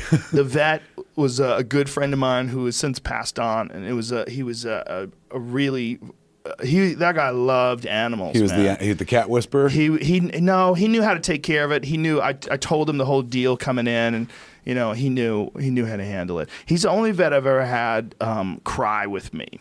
Over what animal? I had a puppy that had distemper. Uh, a friend of mine um, found these puppies at a gas station. Someone was giving them away, and he took a bunch of them. And he calls me up. He says, "Hey man, you want a puppy?" They're at the gas station. I said, "Yeah, man, bring that puppy over here." Ah, man, the puppy just after like a couple of days of being at the house would have these seizures, like violent seizures. It would just lie down, its eyes would roll back, and you could just pet it a little bit. It would slowly come back. Then it would be weak and delirious, and it wouldn't know what would happen. And then towards the end, it was having them all day long. I mean, it was just all day long. And that's distemper. yeah, he had distemper. So how does it manifest again? It's, just some horrible neurological disease that dogs get. And um, if they don't get the right shots when they're young, they can get this, and there's a bunch of different horrible reactions, and it's it's fatal. So I had to take him to the vet, and the vet was like, "There's really nothing we could do with him. He's having se- he was having seizures all night. I mean, all night. It was awful." And uh, he was like, "He's gonna die any you know any hour now. You know, we're gonna have to put him down." So he puts him down, and he comes out in the hallway. I mean, I, I held the dog, I placed him down, I gave him a kiss, I said goodbye, and he put the needle in the dog and and put the dog to sleep. Then we both went outside. Man, he was just crying, just weeping. You know, the guy who's good at the job right he just loved. He felt He loved it. animals, man. He had a ton of animals, man. He had cats and dogs and all kinds of shit, and um, he was killed by a drunk driver. The vet was. Yeah. Yeah. Yeah, it was rough. That was a that was a rough one. I got a, an email, uh, I believe, from his daughter. it was a rough one. The uh, Super good dude, man. The who who are you crying more for, the guy or the dog? Because the dude. the well, but you started with the dog though. You started getting teary. The dog was a bummer, but it was it was more of a bummer even the way he was approaching it. Just you know, Human. he was seeing- approaching it very humanly. Like you know, most doctors, I guess, are were, were expected that they're like, uh, "I'm sorry, this person has passed on." Or this Yeah, animal he wasn't passed on. calloused about it at all. You know, his his feelings about it were super raw. That's why I would imagine I would be as a doctor, just like I'm so fucking sorry. That dude scared the fuck out of me with marriage. In what way? Because he, would talk to me about his divorce, and uh, he he would just he just grabbed me like grab me. He goes, "Don't you fucking get married? Don't you ever do it." and he was half joking and half serious, but he's like, "Trust me." You don't want to do that. You don't want to have to go through this kind of a breakup. He goes, he goes, you got a girlfriend right now? You break up with her, what happens? You get broken up. That's it. You break up. Right. And he goes, You don't have to see them in court every week for a year over and over again while they're just trying to take money from you and lying about what you've done so they can get more money from you. He went through a bad one, and I believe some of his friends went through real bad ones too. And just, he was one of those dudes, and I was like, you know, 26, 27. And I was like, Jesus, man. And you're like, this is a man of science. He's a doctor. He knows what he's He talking about. A, an, you know, a wise man who knew a lot of shit. So when he, you know, I was a moron. So when he grabbed me, he goes, listen, don't fucking get married. Did you get married? I got married. He's just, uh, you know, he was just a guy that, you know, I mean, I really firmly believe when it comes to things like that, there's these people that are just supposed to be doing what they're doing, Right. right? And he was a guy that was supposed to be working with animals. Like it, it just worked, man. he had the heart for it. I mean, he's a veterinarian. He'd probably seen how many animals die, how many animals injured, and still the guy's crying. Dude, a, a baby, a, a, a puppy is a baby dog. Nobody wants to see a baby Oh, leave this dude. world without a chance. So the So dude's hard. got his heart in the right place. That's the guy you want to bring your animal to. A hundred percent. He's also the first guy that ever told me don't get my dog fixed. Why? Well, he said, look, he goes, don't let your dog have babies. Don't be an asshole. He goes, but if you get your dog fixed, you got to realize your dog's not going to have any testosterone anymore. It's going to be tired. It's going to, it's not going to be the same dog. And I was like, really? And he's like, yeah. And so of course I got my dog fixed. And uh, You just would not fucking listen to this I- when I man, got would him you? fixed, I was trying to calm him down. He was a pit bull and he was very uh, aggressive. Right. And when I when it did calm him down, but immediately lost like most of his energy. He didn't. He just didn't have the same. He's the same energy anymore. He was kind of like bummed out. It was weird. the yellow lab that I had, we had two. Like uh, when I first met Jennifer, my wife, uh, she got pregnant like shortly after we met. Um, Holla. Yeah, that's how fucking virile I am, my friend. Feral, like a like a cat. so uh, you know, we we'd never like I'd never even owned a dog. So I was like, we should get a dog to see if we'd be good parents. and so we went to the pet store in uh, the Menlo Park Mall in New Jersey. And uh, looked for a yellow lab. She had it in her head. She's like, I had a yellow lab when I was a kid, and they're the best dogs for children. So let's go get a yellow lab. I'd never had a dog in my life, so I was like, that sounds great. Uh, I knew what they looked like. So we went to the pet shop try to find a yellow lab. And we found this dog that was blonde like a yellow lab, and they were marketing it as a yellow lab. But she'd been left behind. All the other puppies had gone, and she'd been there perhaps a little too long. Like, you know, she wasn't a dog yet, but she was fucking on the, you know, uh, what, what was the Britney Spears song? Um, I'm not a girl, not yet a woman. That's where the dog was. She was too big for the fucking cage. Right. Like her face was pressed up against Oh, it. no. So we were like, "What about this dog?" And it was been priced down. You could see like two thousand marked all the way down to like is a Disney six hundred movie, bucks. man. Truly. So we got that dog, and you never seen like it, it was like something out of a fucking cartoon, because we were the ones that were like, "Get out of this cramped ass cage and come with us out into the parking lot." This dog instantly bonded with us, loved us so fucking much, became so needy. Um, we called it Scully. We were big fans of the X Files. So uh, after a week of having that dog, and the dog was like up in our grill all the time, just like, thank you, thank you for fucking getting me out of there. Like, you are my people and shit. We were like, we should get another dog to babysit this dog so this dog has a friend. So we went, instead of to the pet store, we went to a breeder's kennel, like a pedigree place. And uh, they had puppies versions of fucking yellow labs, and they're adorable. Like fucking ten of them falling all over each other, like an animated, like a Pixar movie. And Jennifer picks up one and bonds with it. She's like, "This is the one. Let's get this one." I went over to the counter. I was like, "All right, man." We just bought a dog the week before, six hundred bucks, and even then, I was like, 600 fucking bucks, man. They, they they throw these things out. You know, we can get one for free and shit." But I was like, "I've never paid six hundred dollars for a dog." So, you know, I went up to the counter expecting, well, that's the rate, I guess, the going rate for Yellow Lab is 600 bucks. So I went up to the counter and I was like, we'll take that one. And the lady's like, that'll be $4,000. And I was like, for all of them? I just want one. And she's like, "Yeah, these are pedigree dogs. And I just met Jennifer, barely knew her, so I couldn't turn around and be like, put that down. That's too expensive. I tried to represent. So I was just like, well, 4000 we're paying too low. We are stealing from you. and we got that dog. And to be fair, we named him Mulder because again, X Files fans, Scully and Mulder, and Scully was just like happy heart that just loved. Mulder was so smart and fucking thoughtful. He wrote my four best movies. That's why he died. I made Tusk and Yoga Hosers. Like without that dog writing for me, How'd he write for you? it's a joke, Joe. He was feral. he, was, he was just saying he was so smart. Oh. He was so smart. How smart was he? He's so smart. He wrote my last few scripts. Joke didn't quite land. I Sorry, was folks. missing something. I wasn't paying bad. attention. I didn't set it up properly. I'm not a fucking pro. But in any event, um, he uh, he was wonderful. But we got him clipped, and his demeanor never really changed. He was always very low key. He, we called him Kilroy because he'd go to the other side of the bed and just look up like this. Yeah, I got my mastiff snipped, and it didn't really change his personality. He stayed much. the same. Yeah, he stayed the same, but he was always kind of a mellow dog. We got a- very big dogs. They don't like to do too much. We got a rescue last year, year and a half ago. That was like when you know Mulder died a couple of years ago. Um, uh, he was uh, he made it to 15, which is like fucking That's deep old for for a big and for a big dog too. That's pretty deep. Like a dachshund will stick around, you know, for fucking like cancer, but a fucking big dog like that.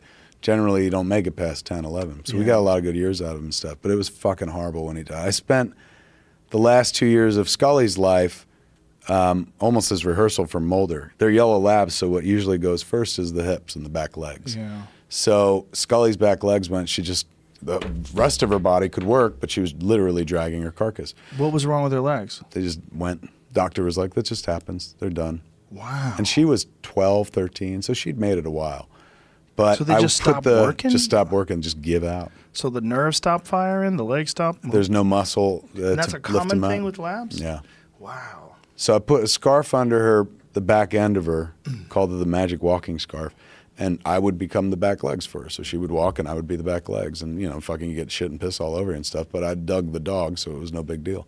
So I did that all the way up to when Scully passed away. And then Mulder was always very healthy and fucking mobile and loved walking and stuff. Super athletic dog. Jen would take him up on Runyon Canyon and shit. Then one day his, his back legs started dropping and your fucking heart sinks because you're like, all right, Scully, she wasn't that active. So when she lost her legs, like, yeah, it was a bummer, but she wasn't like the runaround dog. She used to chase Mulder. You'd throw a ball, Mulder would run after, and she would just chase Mulder and try to bite his back legs to prevent him from doing it because she wasn't nearly as fast. Mulder was the go out guy. He loved to fucking be active. So when his back legs went, it was like heartbreaking. And then he stuck around for two more years. So it was literally two years of me walk magic walking scarfing uh, this dog. Uh, then he got to the place where he he did you know it wasn't distemper but when you were talking about it, it sounded so familiar. He would do that thing this thing where he would be like huff huff and this would go on for fucking hours. And you could tell it was exhausting for him and he couldn't fucking move. So you know everyone in the family was like it's time to let him go. And this was like when he first lost his legs. But i was like are you fucking shitting me? If like if I lose my legs, you better fucking put a magic walking scarf around my fat ass and not fucking turn me over to the needle. I was like, this is fucking family here. So I held on to him for as long as I could until he got to that place where he was like in obvious fucking pain. And I remember I shot a video of it um, on my phone. I still have it, and it's not you know it, it sounds fucking cruel or sick, but like it was it, was just a reminder because every once in a while, like I knew eventually that we would have to put him down and like it's such a weird relationship where one day you're like I love you to death and I love you so much I have to fucking kill you. So I had that video on my phone for the longest time so that when in like the wee small hours of the morning I would wake up and be like you killed your best fucking friend. I could watch that video and be like you had to. He had like he wanted to go. His dog was sick. So the doctor came over. We got the vet to come over to the house. And um, it was like a big deal. It was like we all knew it was coming and shit. I was flying home uh, from a gig, and I kept telling like Jennifer, like, don't do anything, just like freeze, like I'll be there as quickly as possible. And so, like Dr. Kumar, who's our vet, uh, was you know scheduled to come over, and and that last fucking hour was like probably hands down the most difficult hour of my life, man, because we all knew what was coming, and you're programmed to. To stop that at all costs, you're programmed to keep people around, keep yourself around, and yet like we were just all sitting there loving on him knowing that like by the time dr kumar gets here it's all done. It was fucking hard dude. It was the hardest thing in the world to do and he was still in pain the whole time. So even though you knew you were doing the right thing it was like like i understand why that vet you know got emotional like Yeah. it's tough. So in any event in any event that we lost that dog a while ago a couple of years ago. And on my 45th birthday, we were back east doing a show at the Count Basie Theater in Red Bank. We were doing Yoga Hosers, uh, screening it, and we were shooting it for the for comic book men show. So I was driving down the highway in Middletown, New Jersey, and I passed the place where we had bought Mulder. And so I was just like, you know what, man? I'm 45 years old. I'm a grown ass fucking man. Like, I, I make my own money. I can do whatever I want. I'm going to buy a fucking dog.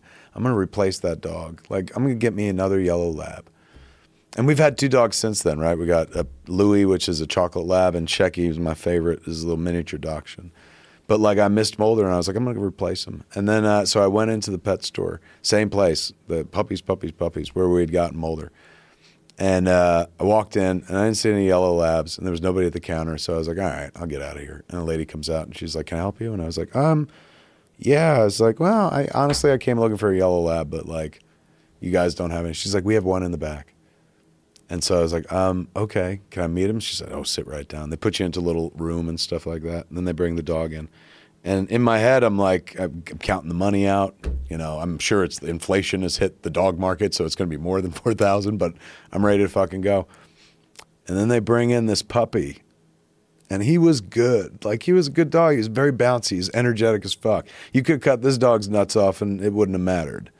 But he wasn't Mulder. He looked exactly like him, but he wasn't him. It was this weird lesson of like, when it's gone, it's gone, and you need to appreciate it more when it's there because, you know, they tell you this from a young age, but like everything, everything dies and nothing's fucking replaceable at the end of the day.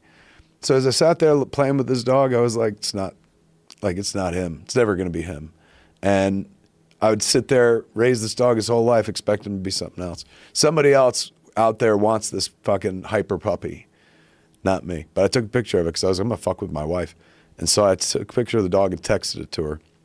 My wife instantly calls me back to be like, do not buy a fucking dog. You can't do that. I said, I'm a 45 year old grown ass man. I can do what I want. She goes, no, we have two older dogs at home and it'd be so unfair to bring a new dog into the house. And she hit me on that level, going like, you know what? You're absolutely right. She's like, you got to wait until one of the other dogs dies, then you could buy a new dog. I said, fair enough. And two days later, my wife, right before we go home to Los Angeles, like uncharacteristically says, There's this dog in my Twitter feed. Look at it. And it looked like this emaciated fuck. It looked like the dog from the Sarah McLachlan song, like in the arms of just thin ass, like the dog from the Haunted Mansion ride. Dog Right. you see on a fucking can, just like bones with a dog head on it and shit.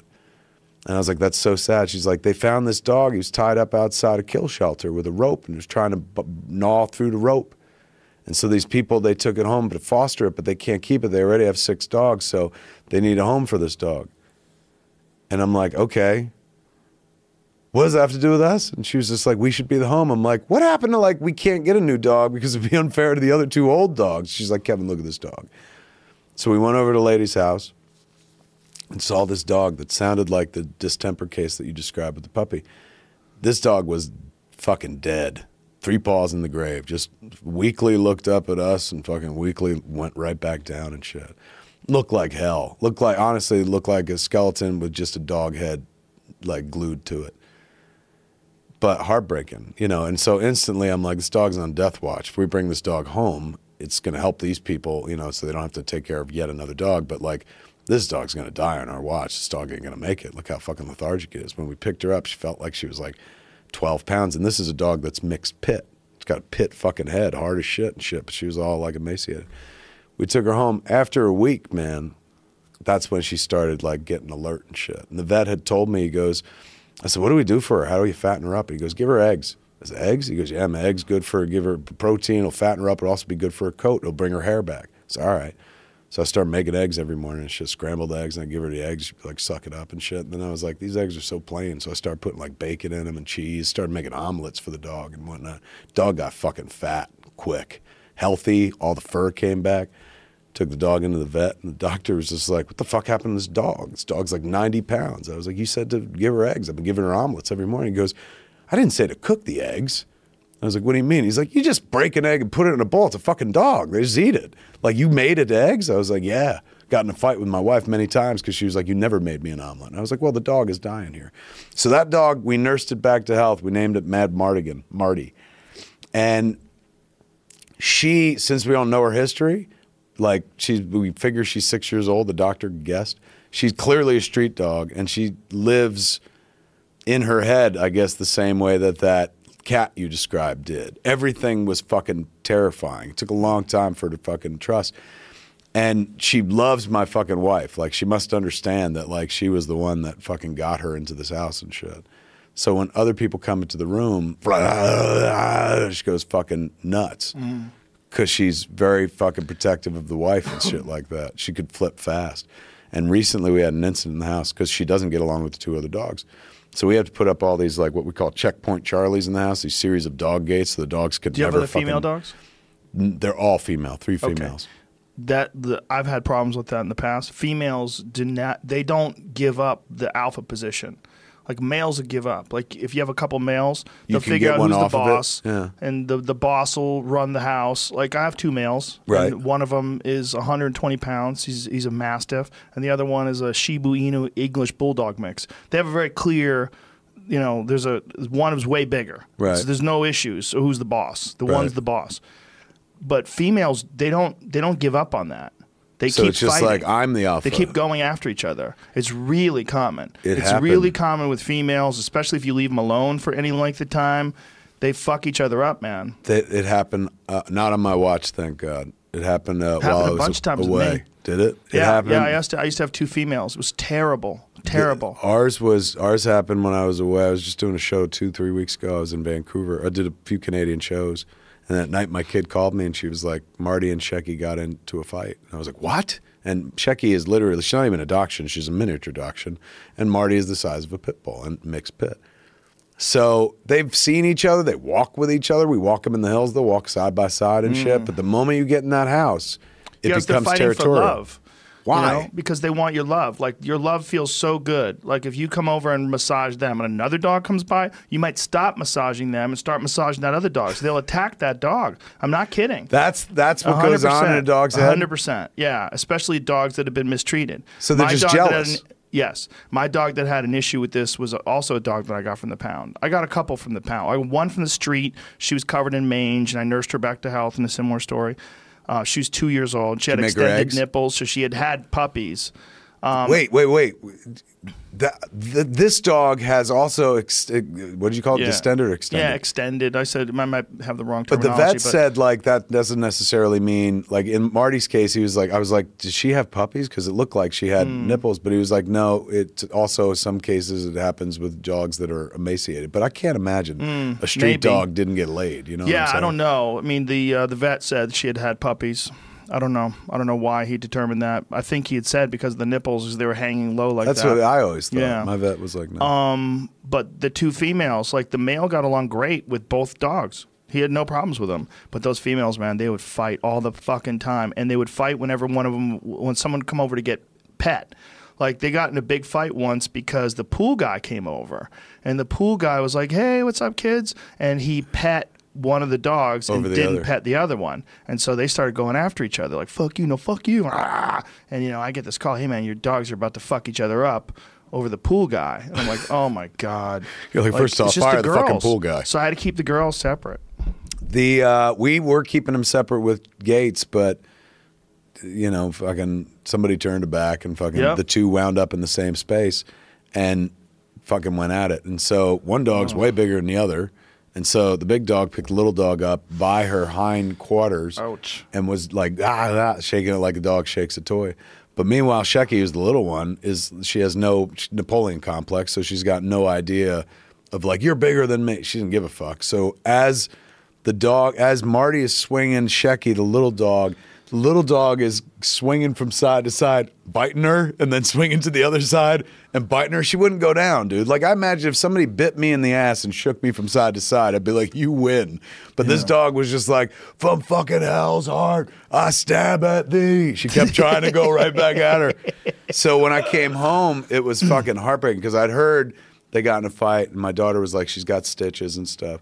So I was prepared for stitches, but when I got home, it was like it it looked fucking terrible. Like she had she looked like uh, the fucking walrus from Tusk, like a Frankenstein version of her leg. How was the other dog?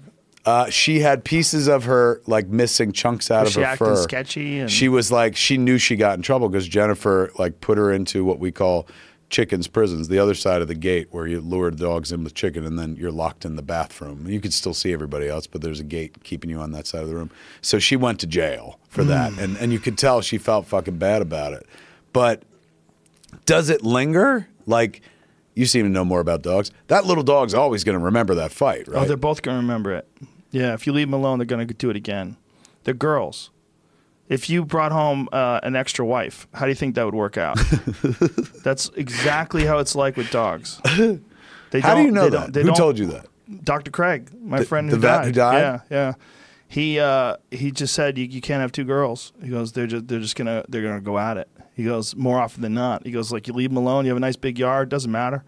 He goes they're gonna find. I want to sit there. Why are you sitting there? That's my spot. That's And my boy spot. dogs won't do that to each other. boy dogs can fight do over that. other shit. They can do that. They can fight. But boy dogs, if the alpha, this is according to dog people, Right. Not me. I don't really know what I'm talking about. But what it, the way it's been explained to me is that boy dogs, for the most part, with you know a few exception, exceptions, will pick an alpha. Alpha will lead the pack. Then, unless he's challenged by a new dog.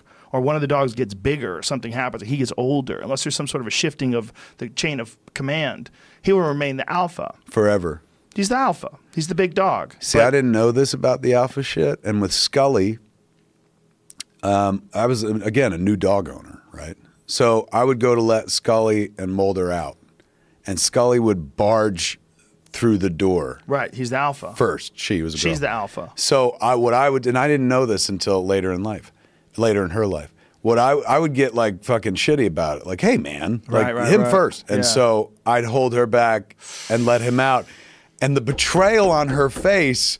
And the confusion on Mulder's face of like, bro, bro, no, no, no, no, no, bro, let her go, let her go, bro. Isn't it funny how we attach these human characteristics to animals? We decide that we're going to stop bullying amongst the, yeah, the like dogs. I know the order of things. You should Yeah, go I mean, first. bullying in grade school, bad. Bullying in dogs, you ain't gonna do shit about it. You just Yeah. better let that go. Just don't let them fight with each other. But I, my my two do- my two older dogs, they are the only ones that have issues. Marshall's the younger dog. He runs circles around everybody. Mm. But when I open the door to feed them, the big one comes in first every time. And if the little one's too close to the door, he'll fucking sideswipe. Like, Nah, bitch, I'm eating first. That's Like, what it's Scully just would do. clear rules, but I let them do it. They don't fight with each other. You know, they, they're they're cool with everything. But this is just the the, the leadership that they've established. And it's one of those things that like hit me in the wrong way because I'm not an animal. Right, You know what I'm saying? I'm like, I they they've obviously got a system down. They've worked it out. Everything's fucking cool. well, my friend Whitney Cummings knows way more about dogs and animals than I do. She actually has like. Um, a horse that she raises that's like a rescue horse. Mm. She rides it with no saddle, and she has a bunch of dogs. And How, wait, what- rescue horse? Somebody like got yeah, rid of a well, horse? it's, no, it's a uh, it's a horse. I think you know if they use them for movies and stunt horses and stuff like that, they don't have a, one person who owns them. Some horses get abandoned, and she rescued this one horse. So very similar to what happens with dogs. Someone abandons a horse? Yep, yep. Horses get abused. Um, in fact, I was talking to um, uh, Kat Zingano the other day too. Is one of the top UFC uh, women bantamweight fighters, and she was talking about equine therapy too. That she's worked with horses and takes care of horses. And there's something about a human bond with a horse. You're petting a horse and riding a horse and feeding a horse. There's like a, a very good love bond that people develop with horses. But anyway, Whitney knows a shitload about animals. Is my point, and mm-hmm. she when I talked to her about her dogs, she's like, she goes, "Well, I'm the boss." She goes, "I don't walk around them; I walk through them. I walk through them. I, pa- they're out of my fucking way. Like we we have a real clear." Like there's a power structure in the house. Whitney's the top boss, and then all the dogs have to just deal with her. So she So like she's the pushes them out of the way. Hundred percent. She pushes them out of the way. She decides when they eat. She makes them sleep in pens. Like she she. Oh, really? she- yeah. She gives them rules. Yeah. Just a lo- There's a lot of structure. Pretty gangster. Yeah, yeah. She's uh, she's an I, don't- I intense would not want to be mothered in that way. Like you, Well, get in your get in your thing is, back in your like, corner, they're dogs. She's like, they're not people. And we attach these human characteristics and needs to them, and that's not what they want. What they want is order, and they want you to be. They want love and a, a lot of affection, and they want exercise and all those other great things and good food. But they also want order, and her order is she's the fucking boss. She's the I boss guess in the that house. makes sense. It totally makes sense. Yeah. She's read a shitload of books on it. I've read a couple books like way, way back in the day on dogs. I read some books on dogs, but I don't know enough. All my information is specious picked up from fucking vets and, and also Yeah. probably a lot of theories that I stitched together myself. Sure, me too. I project onto the animals Yeah, like yeah, fucking crazy. Oh, do you like give your dogs voices and shit like that? Voices? Yeah, like do you do the dog's life for your wife and stuff? Like I'm always like, No. you don't? I do sometimes for Marshall because he's so silly. Because he's such a silly dog. So you'll be like, oh, you're a Whoa, silly dog. what am I gonna do? There you go. What am I gonna do? Fucking my voice for Shecky is, I he, Shecky in my world, the little dachshund calls me the man. She doesn't know my name. She just knows me as the man. She knows my wife as that lady. so she's always like, the man is home. Oh, oh I that's love the man. He's full of pets and food. Because I, I wonder how they view me. Uh, Do they? View me as an alpha because I'm the guy that's like, I'll take you out for a walk. I'm gonna well, give you fucking food. your voice is deeper. You're larger, and you would be the most intimidating if you had to fight to the death. But Yeah. they don't see me like that because they they've do. never even seen me be mad. But I'm always like, I you love you. You- They hear your voice. You have a deep They've heard me like fight my, with my wife, and they're like, Well, I don't want to get for into shit with him. If you guys are arguing, yelling at each other for sure, but the fact that you have a deep voice, I mean that it that it's it shows you're male. That's enough for them to not. Yeah, but all right. But let's say like Shecky, I've had for 13 years. Mm-hmm. Over 13 years, this little dog knows like I got him wrapped around my finger. I Well, can make the man way. do anything I want. The way you talk and the way you look. Yeah. If a guy the size of LeBron James was right next to you with his fucking crazy deep voice and super powerful body, and he talked to that dog, that dog would listen to him. Oh, The dog would be like, "Oh, that's the boss." That's He'd be like, "Finally, a real man's yeah, voice. Well, well, there's just hundred percent, no doubt about it. That's a way bigger organism than that dog. Right. And it's talking with this deep voice, and it has confidence. Like, "Yep, whatever you need, I'm just gonna lay down right here." And but if you were like some little, what's that fella? Like, give me a small person's name. Hervé Villechaize, No, Deplain, no, no, no. No. I meant like very thin. Um, Wispy. Tony. Tony Hinchcliffe. Well, Tony Hinchcliffe's uh, when Tony Hinchcliffe was twenty, let's say that, and he tried to, you know, talk to the same dog in the same room. The dog would be like dismissive, like I'm used to LeBron James give me directions. I You think call might that a voice? Kill you. You call that timber? I might be able to eat you. Yeah. So I think like with with Whitney's case, she doesn't leave any room for any gray area. She just runs the roost. But she's super affectionate with her dog. So all these pictures on Instagram of her cuddling with her dog. She she clearly loves dogs. Hmm. But she's. Until like it's cage to the book. Then she's like, how to take care Get of in your fucking cage. Some people sleep with their dogs and shit, which is cool, but the dogs are farting in your face and stuff. You're trying to sleep and they're snoring. Like you're losing sleep for a dog. Man, I don't know about all that. I don't know if that's the move. Bro, you literally cried about a puppy before. know, but and now you're in going to the tell bed me, with like, you? I draw the line at dog farts. I don't care how fucking cute You can they have are. your own bed, dude. It's over there. You go over there. I'm in here. No, no, no. Let me come in bed with you. they, they take their dog shit smeared paws and rub your sheets with them and touch your pillowcase. They That's don't part of wash the their deal. feet. That's part of the deal. Well, that's why they don't sleep in the bed, man. This is I, ridiculous. I That's how let you the get little one fleas. sleep in the bed with us. The- My dog but had she got very fleas. short hair, too. When so I was no in high fleas. school, my dog had fleas real bad, and I had fleas in my carpet. It was fucking rough, man. I would go through the house and I would find fleas on my calves, like in the walk on my carpet from my bed to the bathroom in the hallway. I would have fleas on my leg. When I lived with my parents in New Jersey at 21 Jackson Street, we were cat people. You trying to out flea me, motherfucker? Is I am. Here doing? comes. Watch this. I am about to pull out my flea dick and throw it on the table against your own flea dick. Um, they, we had cats, and the cats, a lot of them were outside cats, so they would come in with fleas. And we'd never had pets when I was a small child. We didn't start getting cats in our house till I was about 12, 13 or something. So my mom, like having no prior experience with cats and stuff, decided that like these flea problems are too much. We have to give the cats baths with you know fucking flea shampoo and stuff. So you would do that, and cats don't like to be anywhere all. near water and shit That's a like problem. that. Oh my god, it was terrible. You get scratched up? Well, I know because my mother also insisted that I clip the cat's toenails. At first, she wanted them like declawed, and I was like, "You can't do that, man. Like cats need their fucking claws in nature and shit." She's like, "Well, you have to clip the cat's cone- toenails. They do that at the vet all the time." So you know, you take off the hooky point part, man, Right. And But then it's you rough. can bathe. They them. don't like that. They don't like it, but they like it better than if you took their fucking claws out Right. altogether and shit. Um, so I used to bathe the cat, and then when you bathe in the cat with flea shampoo, every fucking flea comes to the surface to try to live, and so they would fill the fucking sink, like just in the water, and you know they're dying in the water because the shampoo is in the water as well. But my mom would always take it a step further. She would give me a set of tweezers, and she would be like, "Get that one," and I would fucking pull a, Uh, a flea off the cat, and you have to press really fucking hard because they're kind of flat to kill them. Otherwise, they just jump away and then come back to the cat when it's dry. That was like my. It wasn't a set schedule. Like every Tuesday night, I bathe the cats, but once a week, my mom would be like, "You have to bathe the cats." So once and a that week they had included fleas? the defleeing. Did you ever get rid of the fleas? Never, oh. never. You know what got rid of the fleas? Oh. We- there was a storm. Cats died. Yeah, but yes, eventually. it was the the nor'easter of '92 on the East Coast. We had this big storm, like it was kind of like a Hurricane Sandy, but though not as big. Um, and our town got flooded, including like our neighborhood. And we had like 30 outdoor cats that my dad would feed. We were finding those cats for like weeks after the flood. People would be like, "We found six of your cats under our house," and we're like, "They're not our cats. Number one, they were outdoor Alive or cats. drowned? Dead. A lot of these poor cats how were like on too. fences. dead. Yeah, dead. I hit that. That was, that was all maximum impact. dead. Very theatrical. Um, we found a few like holding on to fences, you know, like f- to escape the floodwaters. It was fucking heartbreaking. Smart ones went up in trees though, and they stuck around and lived. But after that flood, no fleas whatsoever. But not nearly as many cats either. That might have helped. Jesus Christ. Yeah. You Fuck. ever a cat guy, or were you always a dog person? I've always had cats. Yeah, I've always had both. Pretty much. That's why you really don't want to die at the paws of a mountain cat. Well, I just know what they are. Nasty. You know, they're fucking super predators. They catch deer with their face. What- They what? kill deer with their face. They they use their face to kill a deer. Ha! They they bite it in the neck. They tackle it and take it down.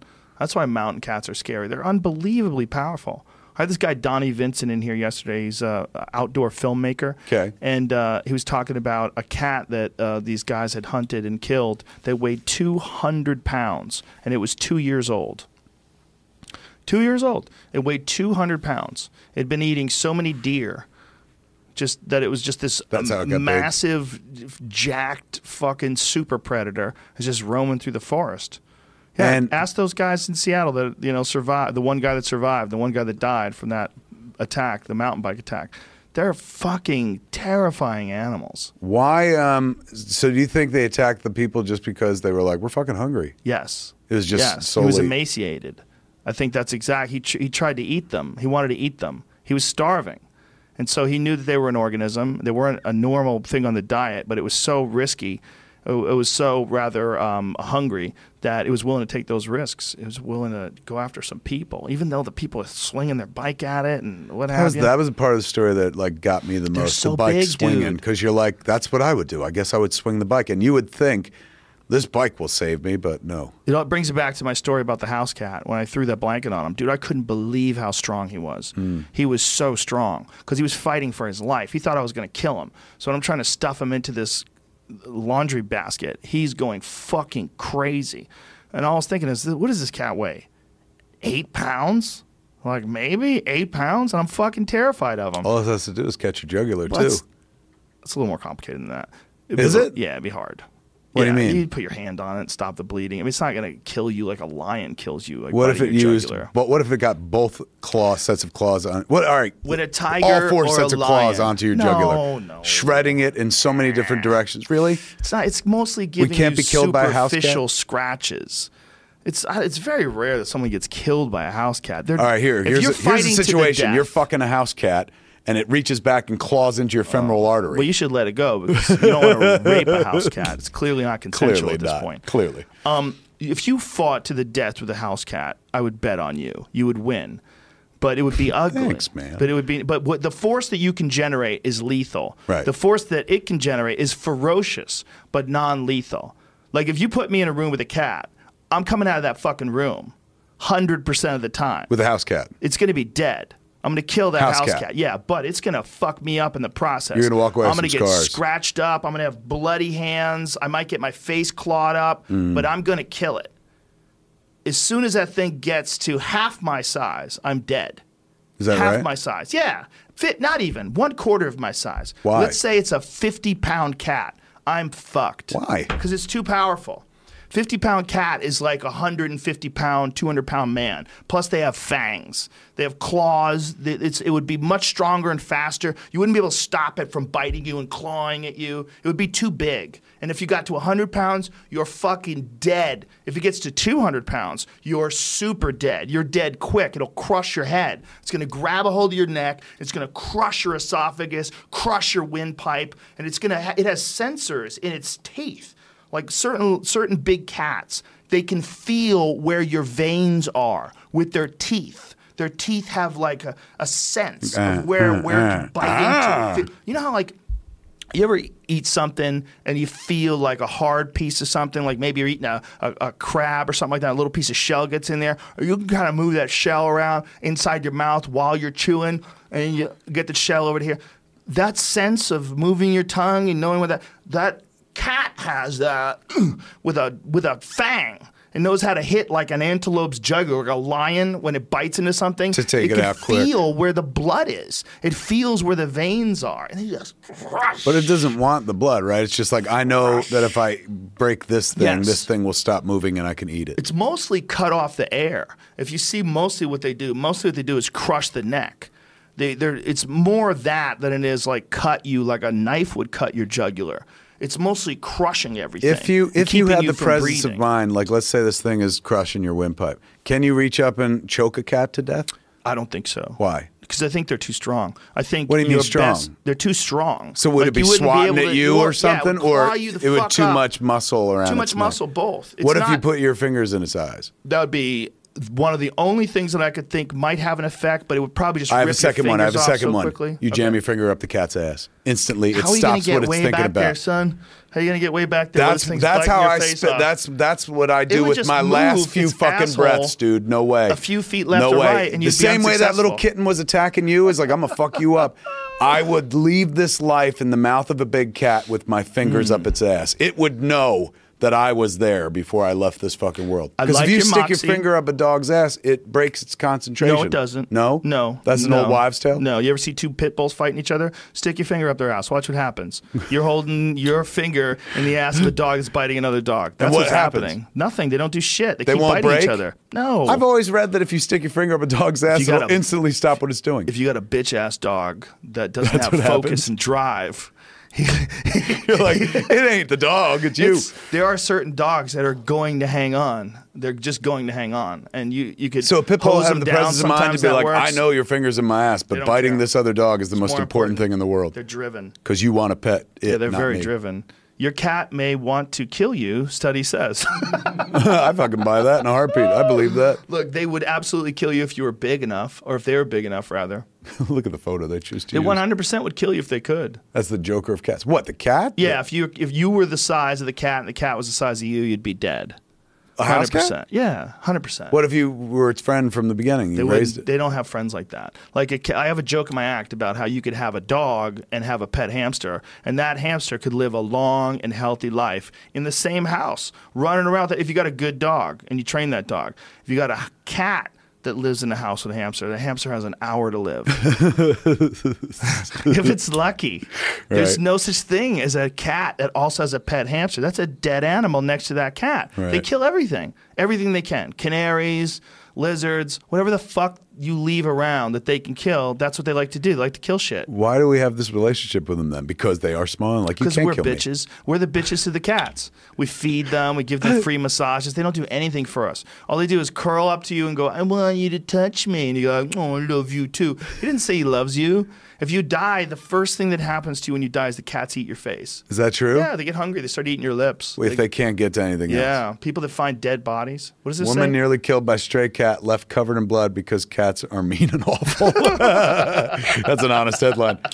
Wait a second. Wait, go back to what we said before we re- read that.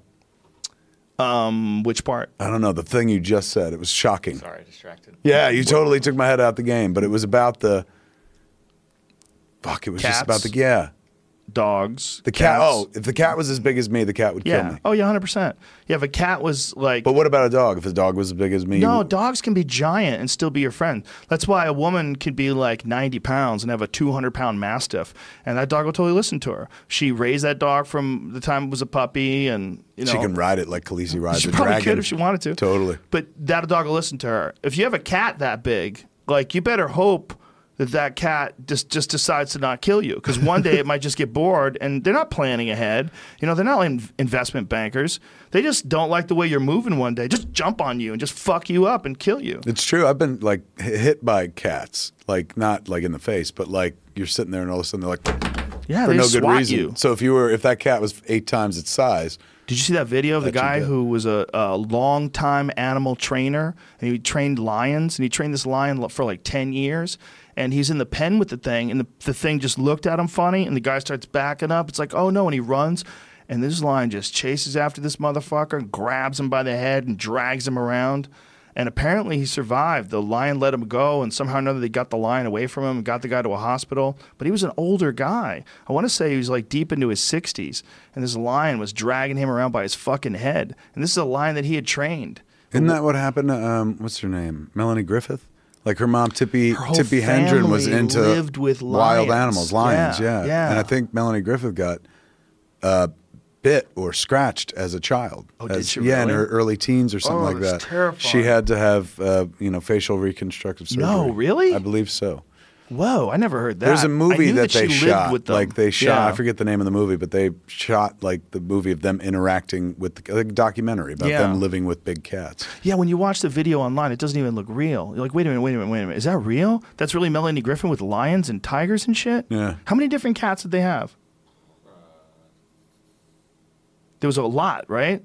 I want to say there was five. It's the kind of thing you just ask people. How many cats? How many big You could cats did the, ask Gri- Jamie. did Tippi Jamie's- Hedren and the Griffiths have? I'm looking at the article right now. Jamie's a wizard with that it right Google. Pull it up so we can see the photos. It's so preposterous. Look at that. Look, that's crazy. That's crazy. It's crazy. She's But look how fun that looks. Shouldn't that be the way life is? You imagine if you were a burglar and you broke into that fucking house? Holy shit, what a mistake. You Um, imagine you break into a house and you see a 600 pound African male lion just looking at you with that gigantic head of death. Fuck, man. The bizarre ha- tale of Melanie Griffith and her pet lion. Do they talk about the attack? That's what I was looking for. Um, But look at her spitting It says- water into the big it cat's says no mouth. one in the family was ever injured by the lion. No one? Well, by that lion. By that one. Yeah. Oh. Hmm. By Neil. but Neil certainly could have killed any of them at a moment's notice. At one point, he did attack Ron Oxley, his owner, during a dinner party at his home. Fuck all of that. After Neil, the family went on to adopt numerous big cats, which resulted in a series of serious injuries. Oh. Now 57 years old, Melanie has learned from the experience and runs a sanctuary. She Um, runs a sanctuary for 32 big cats. Oh my God, look at that thing on the desk. That is so insane. First of all, doesn't that thing need exercise just to keep it shit together? Look at the size of that fucker. How much do you think you got to feed that guy? A lot, dude, and only meat. They're obligate carnivores. You know, they're not like a dog. You Look at get- how tall he is in the fridge. huge animal, man. Uh, that's the point where I'm like, I'm not working here anymore. It's just laying around their house. Look at the fucking muscles on that thing. And do you think they're like cats? Like, will they only shit where they're supposed to shit? You imagine a They cat shit like that shits wherever he wants. Yeah. The thing about the size of this cat, I mean, this is it's That's so, crazy. It's so big. It's it must be a thrill to be around something that could just kill you at any moment. And apparently lions in particular are pretty cool with people. Yeah, that's nuts. They're playing. The lion has her by the leg. She's jumping into the pool and it's fake biting her. Fuck all of that. Fuck everything about that picture. Put that on a T-shirt with those words. Look at Fuck her right all there. this. Look at her. They were friends, dude. They were buddies. Look how young she looked. She looks. She's well, a kid. She's, she's in her kid. teens at this And point. she has a giant lion in her yard. Um, g- find the th- They're cooler Is with there people a- apparently than tigers. look. Tigers are a little sketchier. Tigers are a little sketchier. So, it, like, you'd have an easier time oh, uh, Owning a lion. than you would a tiger. yeah, I th- this is I'm talking way out of school, but what I believe is the case is that male lions are mostly there to protect the pride. They're mostly there. To, Yeah, they're not the hunters, They're right? The, right. They're the bigger ones. The females do all the hunting. Look at the size of that female. Oh my God! Right, What's it's going on attacking her in there? the movie. It's attacking her It's in the in the movie. movie. Yeah, that's what. It, I mean, that's what the link is. Watch It this says close happen. call below. So it's biting her? I I mean, it's got her mouth around the ribs. Is it actually hurting her? She doesn't look happy. I'm not showing it online. Whoa, because this it's is a movie. crazy. All right, this is fucked up. So this was in the movie. They were freaking out that the lion was biting somebody. Yeah, it says the father refused to yell cut. Are Oh you? my this God. is real. Yeah. Oh my god! No blood was drawn, and the lion grabbed her hair and pulled her back. So the lion was just fucking with her, But he, this but is, it, but it's dangerous. she was once clawed to the face during That- the filming that required rec- reconstructive surgery. That's the story that I'd heard. She was clawed to the face. Fuck, they're so irresponsible. And you know, there's several lions in this house. You know, it's not just one. So the In- lions are in just their house. Yeah, the lions are just running shit. And I think they picked them. These they were lions that came from like circuses Yeah. and shit. Spent 17 million dollars on the movie, and it brought back two. Oh, it's On. Roar, Yeah, Well, after this podcast, get ready for another fifty bucks. And that that's 17 how how much? 1971. 17 million dollars in 1971? Yeah. this is a nice way to launder cocaine money, son. That's what's going on there. But what is that today? Like 80 million That's dollars? a billion trillion dollars. um, the, what I was saying was, I think what happens is that lions, the male lions, don't hunt. They usually just eat the kill hmm. that the female lions hunt. They they're doing all the hunting. But with tigers, the male lions hunt. Like they all hunt, and they don't they don't operate in packs. You know, they're not like They're independent, they're Yeah, rogue. Yeah, they're not. They don't. They don't operate the same way lions do. They don't have a pride. You know, I don't think. I think tigers are pretty much on their own. You know, I think the females take care of the cubs as long as they can, but I don't think they they have these big. I could be wrong. Find out if I'm wrong. I, but I don't think tigers operate in like like that kind of a group. Um, in a world where like I've got a miniature dachshund, that means that somebody genetically made that dog smaller, right? Well, when you say genetically, they're not doing it through a laboratory. They're doing it through selective breeding, and it's remarkably effective. And they Can, you do that? I just needed that to get to this point. Can you do that with a tiger, a baby tiger? Yes. So you could you? That's what happened. All house cats have come from some kind of wild cat that we turned into a domestic cat. And there's a bunch of different varieties of cats, right? The difference between cats and dogs is that all dogs come from wolves. All of them. Every one of them. Every dog. Every dog started as a wolf. Tigers do not live in permanent groups like lions do. For the most part, they live solitary lives except when females are raising cubs. Although rarely seen, the term for a group of tigers is a streak. Ooh, that's a dope word. That is a streak, of, tigers, a murder of crows. That's pretty Yeah, hot. That's dope. Um, My so mom was- used to call me right. Tiger when I was a kid. Now I could tell her, Mom, if there was another one, we'd be a streak of tigers. Tigers fuck things up, man. They all fuck things up. All the males hunt, and they're they're a fast fucking animal, man. Oh, is this what is this guy? movie. It's on YouTube. You He got fucked up No, this this is that movie? movie. This is also Roar. This is Roar. This is the whole movie. It's on YouTube if you look. Oh, I just randomly clicked to a spot where they happen What- to be And, attacking. and the him. movie is about how they have these big. Li- what the fuck? this seems like an insane movie. It's called the most dangerous movie ever made. oh my god, this guy's an idiot. And when you said they said uh, Jesus, the look at these father didn't lions. yell cut, that was Melanie Griffith's dad the was scene. Yeah, directing. I think so. Yeah. Dude, this is crazy. They're all these lions are fighting for dominance, and this guy is running around in between them while they're filming a shitty movie. so crazy. Look at it. It's like fuck you, bitch. Stay out of my business. Oh Stay my god, he, business. he the lion just wanted him to know that that little tree branch was not going to stop him. Jesus Christ, this is so. What's with the oh, fucking blood? Because they're cutting each other up, man. They're biting each other and fucking each other up. It's what they do, man. And this was a movie that was meant to show how Stupid. The guy what made does the it movie say? is.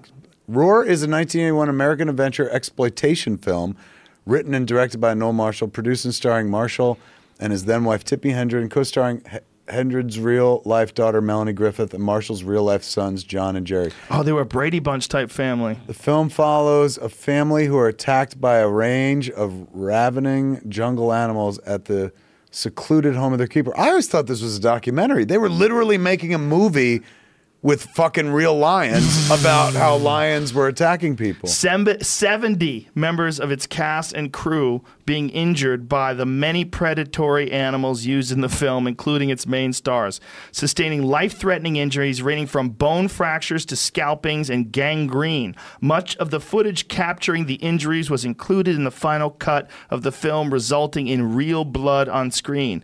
It has been considered the most dangerous film shoot in history. Wow. Okay, Wow. we need to do a fight companion. They had with this- tigers as well? Oh my god, they had leopards or jaguars. Were those jaguars or leopards? Do you know the difference? Dude, look at the tiger. They just I just know they- lives look in a at different him. part of the world, but He just he just jumped in the boat. yeah, congratulations. They Tiger. they hit him in the fucking face. Well, they have to. I think you have to s- Panther. get it to think who's boss. Is that a panther? Of course it Well, there's is. two of 'em. Fuck all this. What are these people doing? You're in a all boat with a this. tiger, and then now the boat's sinking. You fuck. You fuckity fuck. This is Life of Pi. Oh my god, look at that thing. It's so big. All right, we gotta save it for the companion. Oh, Oh, yeah, oh. Jesus. So what we'll do is one day we'll do a fight companion. Put, s- put that movie on, Fight Companion. save it. Download it. Yeah, we'll do a This week we're doing Roar. Yeah, we'll do Roar. Do you think we get in trouble for that? Could we get in trouble for a fight companion for Roar? Now there's people that do things like this. Yeah, no, totally. It's uh, what is it considered? It's commentary. You're fine. Yeah, you're that reviewing it. Needs to be seen. That needs to be heard. I'm completely educated. I thought it was a documentary, too. but they're actually make they were trying to make a, fic, a narrative, a fiction narrative. I didn't even know there was a documentary. I just knew that she had lived with lions, and I'd seen it in a magazine article or something. Or and an that's not even a real dad. That's her stepdad. Her stepdad. stepdad was fucking crazy. Could you imagine your Don't stepdad's show me like, anything, Jamie. Don't get in you there do with the this. lion. Don't you put that evil on me, Jamie? Oh my God! What is Roar it? the movie. Look at Walking all the around, is it- cats in the room with her. I don't know how many. I can't Dude, count them. fuck all that. fuck all that. These And people they're- are crazy. And I'm sure the cats are like confused as fuck by the rolling cameras as well. Yeah. Being like, what is this all about? Yeah, they're horrible. It's I mean, those are the that's the cleanup crew for the world. That's what cats are. They're out there taking out as as many of those fucking zebras or water buffalo or whatever they can. And so that's what they want to do all the time. And if you're just feeding them and then you just have them in a yard, they don't even do anything. Like you you got to exercise the fuck out of those girls to keep them from just that kill lust that's in their body. Like they evolved over millions of years to get to this point where there's they're this enormous, hulking, supernaturally powerful animal that kills things with its face. And you just take that away from them. It's mm. no, you're gonna be in the pool with us. You're gonna be in our movie. We're gonna start off in this boat. Come on, hop in the boat. Now pretend to fight. And they're like, what? Pretend? Rah! and this cat is like, when the fuck do the antelope show up so I can start jacking fools? Would you you're would you agree that since you do more outdoorsy activity than me, i.e. running, i.e. you've gone hunting and stuff like that, your chances of being eaten alive are far greater than mine. Oh yeah, hundred percent. I mean, it's like surfers. I'm in a zero percent chance in most of my life of getting eaten by a shark, but I have friends who are surfers who surf all the time and they fucking love it and they're willing to roll that dice because they like surfing that much. And I'm like, you know, you can't get bit by a shark if you don't go in the ocean. Yeah. And they're like, "It's We've got this it." shark thing figured out and defeated. Just don't go in the ocean. They say it's worth it. I I gotta tell you, man. Like, I, there's a bunch of bad ways to die, but I always felt like the the most indignity I would ever feel in death was if I was something else's food. It's one thing if I'm like my body goes into the earth and fucking the worms and the grass and shit like that, but to be someone's fucking meal is so.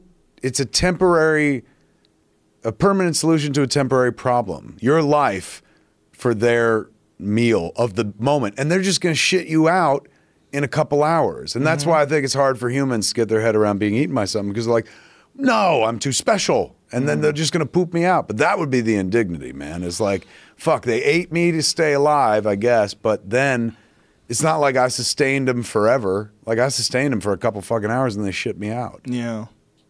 Well, that that is how it works, right? Yeah.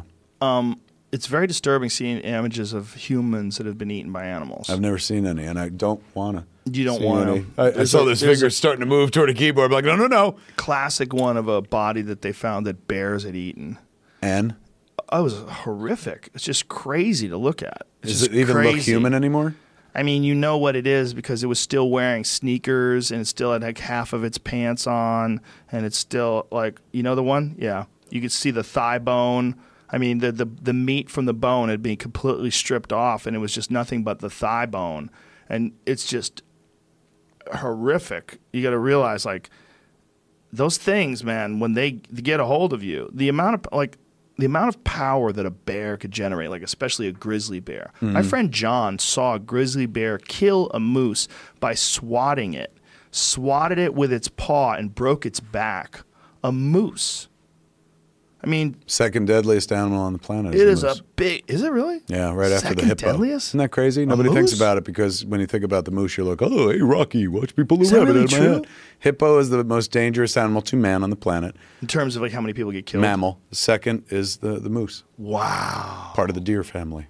That's crazy. They're the only deer really that will regularly rush people. Mm. you don't want to be anywhere near the moose during the rutting season. There's that, but really more importantly is you don't want to be near a cow Yeah. when she's got her calves. That- That's we've more seen scary. video of that online. That's the same It's thing with nuts. grizzlies.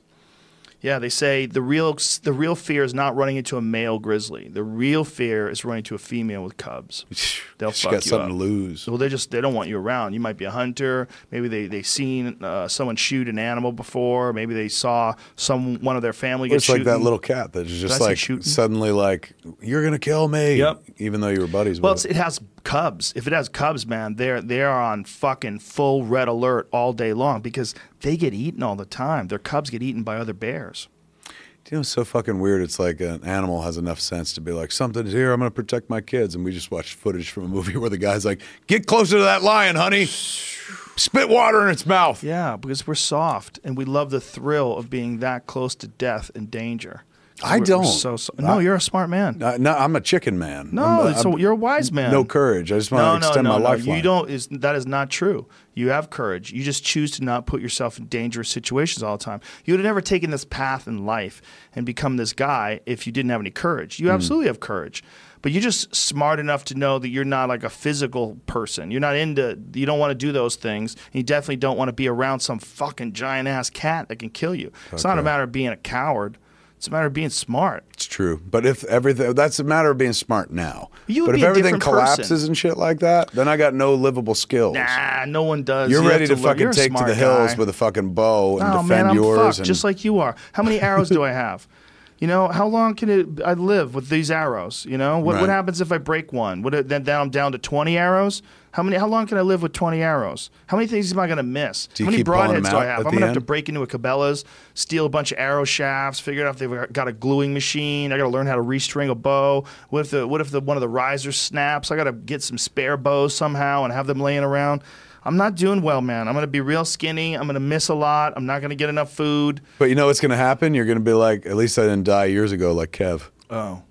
because he had no bow skills But whatsoever. do you want to be one of the people that restart civilization? Really? Fuck no. Yeah. No. Do you know there's 'Cause civilization? then you get blamed when everyone's like, "This sucks. This is your fault. You restarted civilization." Like I tried. What's going on right now in Hawaii Yeah. is fairly minor. What is in it? terms of volcanic The volcanic activity. activity, yeah. In terms of the world, like there's there's giant events that happen every you know 100,000, 80,000, whatever, all over the world. Mm-hmm. And the giant events, these super volcanoes, have been responsible for knocking people down to an estimated what was the number? Something like 7,000, 7,000 people.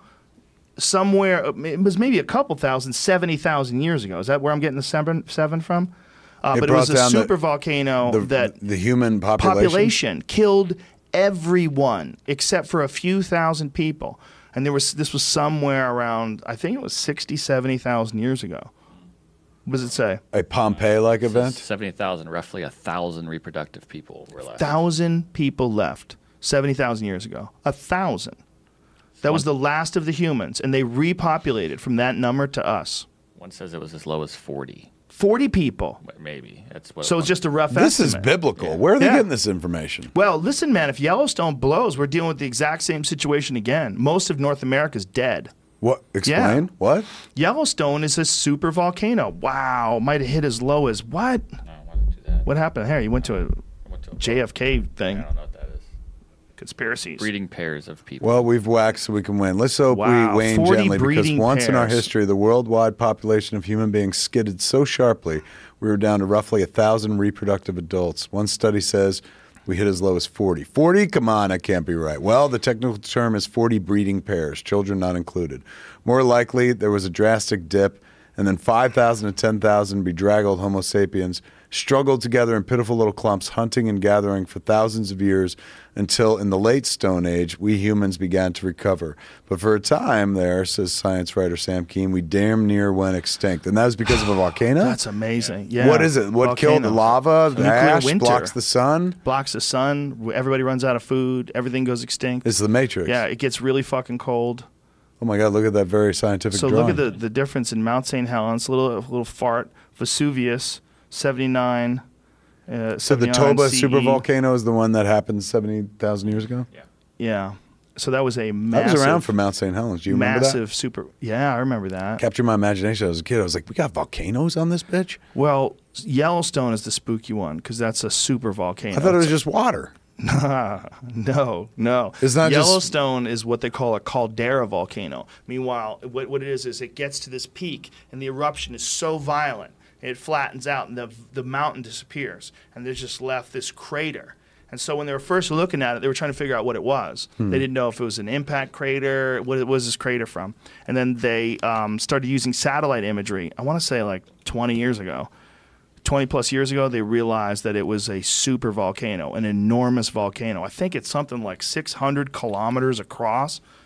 And if that fucker blows, like that is a wrap for North America. That's a wrap.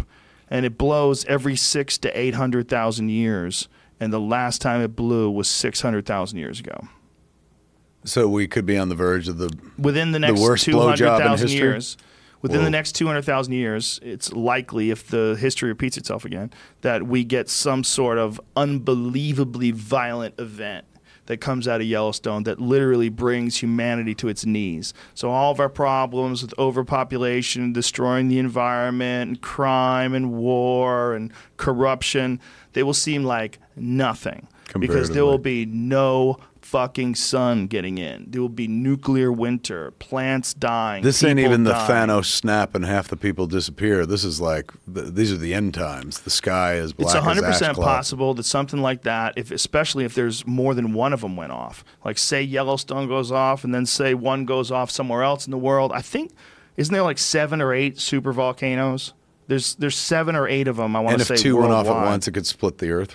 I think it would just cover the earth with ash. I the problem is the ash, the ejections, and all that stuff just blocks out the sun, and it lingers for years. The three of them are in the uh, western part of the United States. Which what are they? That's Three wait. of That's them? where we are. Right here. Three, fuck, dude. What are the other ones? Long Valley and Valley Grand. I've never. What is that? I don't know. I've never. Never heard of those? That one to looks be- super close to us. Where the fuck is that one? We're sitting on it right now. No, let me look it up. I um I used to be scared of that shit, and then after the heart there's super attack, now I don't there. I don't I don't get as scared of that some more. Do you feel some- different now that you've had a heart attack? Do you feel like you're a different person? Do you have a, a second lease on life, as it were? There is, but not in the way like you see in movies where you're like, can you Mammoth feel? A, is it Mammoth? Mammoth is a super volcano? Long Valley Caldera oh, shut the fuck up. It's adjacent to Mammoth Mountain. Time to move. So it could blow? Mammoth could blow? yeah, but wouldn't you rather be that close to ground zero? Like, because Yeah. you don't want to live in the ash Yeah, you want it sky. to be in Glendale. so it just it just erupts and just kills everybody anywhere near here. We're all you don't taken care you don't of. want to be like a million miles away and watch it from the distance and know that in a month you're going to be starving to death. It's coming soon. Yeah, you're almost better off it having happening right underneath you and just sucking you into the lava. Did you ever have a near death experience? No, not really. No. It's not like it is in the movies where you suddenly you're like, now I see everything fucking more clearly. It, it's certainly an organizing an organizer, like mm-hmm. where you're like, you know, I guess that shit just doesn't really matter so much anymore. And periodically you sit there and go like, oh fuck, I almost died. So it puts things in in a different perspective. But I saw a lot of folks online going like, I can't wait to see what he makes next, man, because it's going to be so profound. And that's not true. The next thing I'm going to make is Jay and Silent Bob reboot. There's nothing profound about it and stuff. But I figured, I figured because I started thinking about that. Why? And I think it's because like I've just always, at least for the last 20 years, uh, 25 of my career, just conducted myself in a way like live a fucking bucket list life. I just do the things I want to do. Exactly. That's why I hate you saying that you don't have any courage. 'Cause that's Oh, but that doesn't take courage. That's Does. self-centered. No, No, it's no, self-centered. no. Courage is like, I don't know how this is going to work out, but like you know, fucking it, it. And also, courage comes from a place that's not about you. I think. For me, I just want to do shit that seems interesting. Like that Right. seems fun to and me. And you have the confidence to pursue that. Listen, dude, if the But shit I went don't know down, I could teach you how to use a bow and arrow, and you, you'd figure it out. You'd eventually rise, just like you're losing all this weight and readjusting your life. And No, dude. I think if it all your- went down, they'd be like, "Eat him first. and then I'd be so insulted because I'm like, "You're just going to shit me out. I'm good for a podcast or two. Please don't eat me." So tomorrow I have Robert Schoch on the podcast. Who's that? He's this geologist from Boston University, and he is one of of many people that's now pushing this very controversial theory that the Sphinx and many of the other structures in Egypt are far older than people think they are. Not just like a couple thousand years ago, but maybe even 10,000 years ago, maybe even more. And he bases it on water erosion marks in the Temple of the Sphinx. Like where the Sphinx was carved out in the Sphinx enclosure, there's all these deep fissures that they thought was sand and, and gravel and wind. But he has you know, he studied. He's a geologist, so he studied erosion his whole life, and he looked at it and he's like, "This is water erosion from thousands of years of rainfall." And he goes into it in great detail. Hmm. The last time there was great rainfall in the Nile Valley was nine thousand years ago, which is many thousand years before they think the pyramids were constructed. So it's one of these things like they didn't even know of a civilization from nine thousand years ago that was capable of cutting and moving stone like this. Like this rewrites history. Rewrites So people history, are yeah. super reluctant. But the idea that all of these people have, these people that are talking about these ancient civilizations, is that humanity rose to a very high level and built some incredible structures, and then something like that super volcano or an asteroidal impact or an ice age, some gigantic catastrophic event wiped out a shitload of fucking people. And then people were forced to rebuild and sort of relearn. So if you're looking at some of the construction of the pyramids, like the Great Pyramid of Giza, I'm pretty sure they've dated that to 2500 BC. Mm-hmm.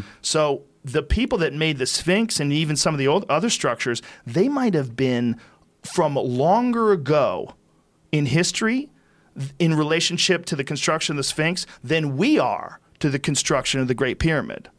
Like we might have, well, we were talking about if the Great Pyramid was 5,000 years old, right? Yes.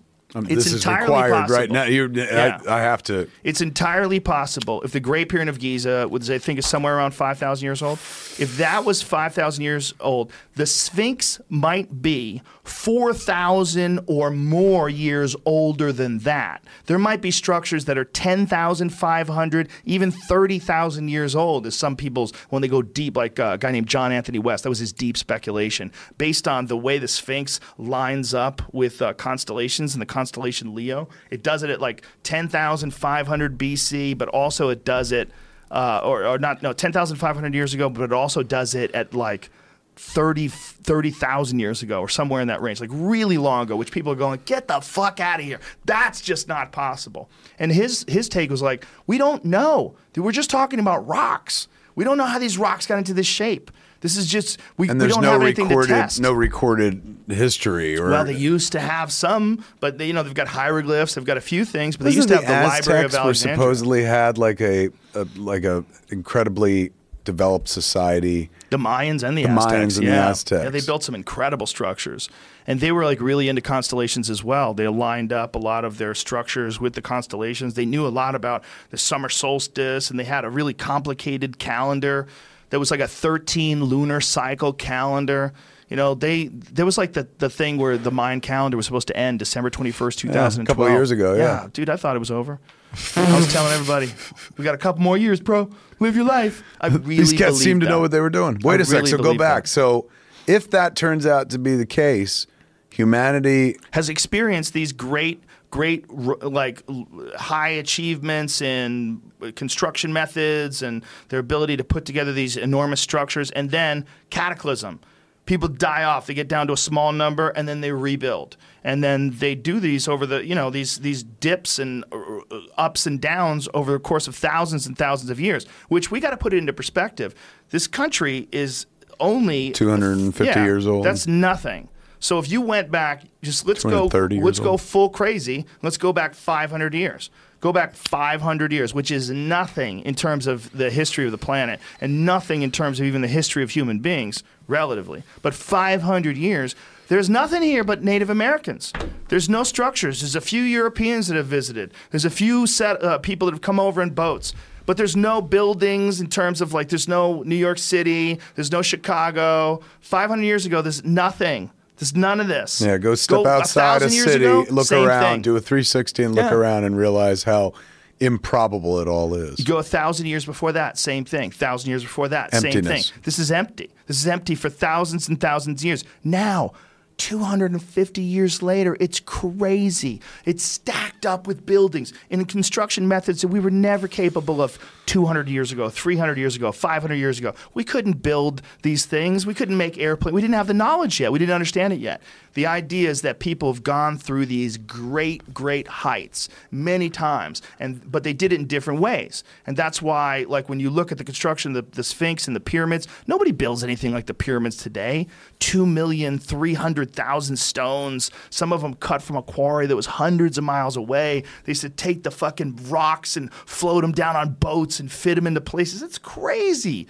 It's the knowledge they must have had, the wisdom, the, the, the understanding of construction methods. If you're off just a little bit with each rock, it's not going to meet up at the top of this perfect pyramid shape. I mean, it's a marvel of mathematics and engineering and construction. And by everyone's estimate, it's 5,000 something years old, or in the range of 4,500 years old, somewhere around there. That's insane. And then homie comes down- along and says it may be older than that. It might be older than that. Well, that not they, they don't think the pyramid. I'm pretty sure, and maybe this is controversial as well, but I think it's based on the biological material that they can pull out from in between the cracks in the stones.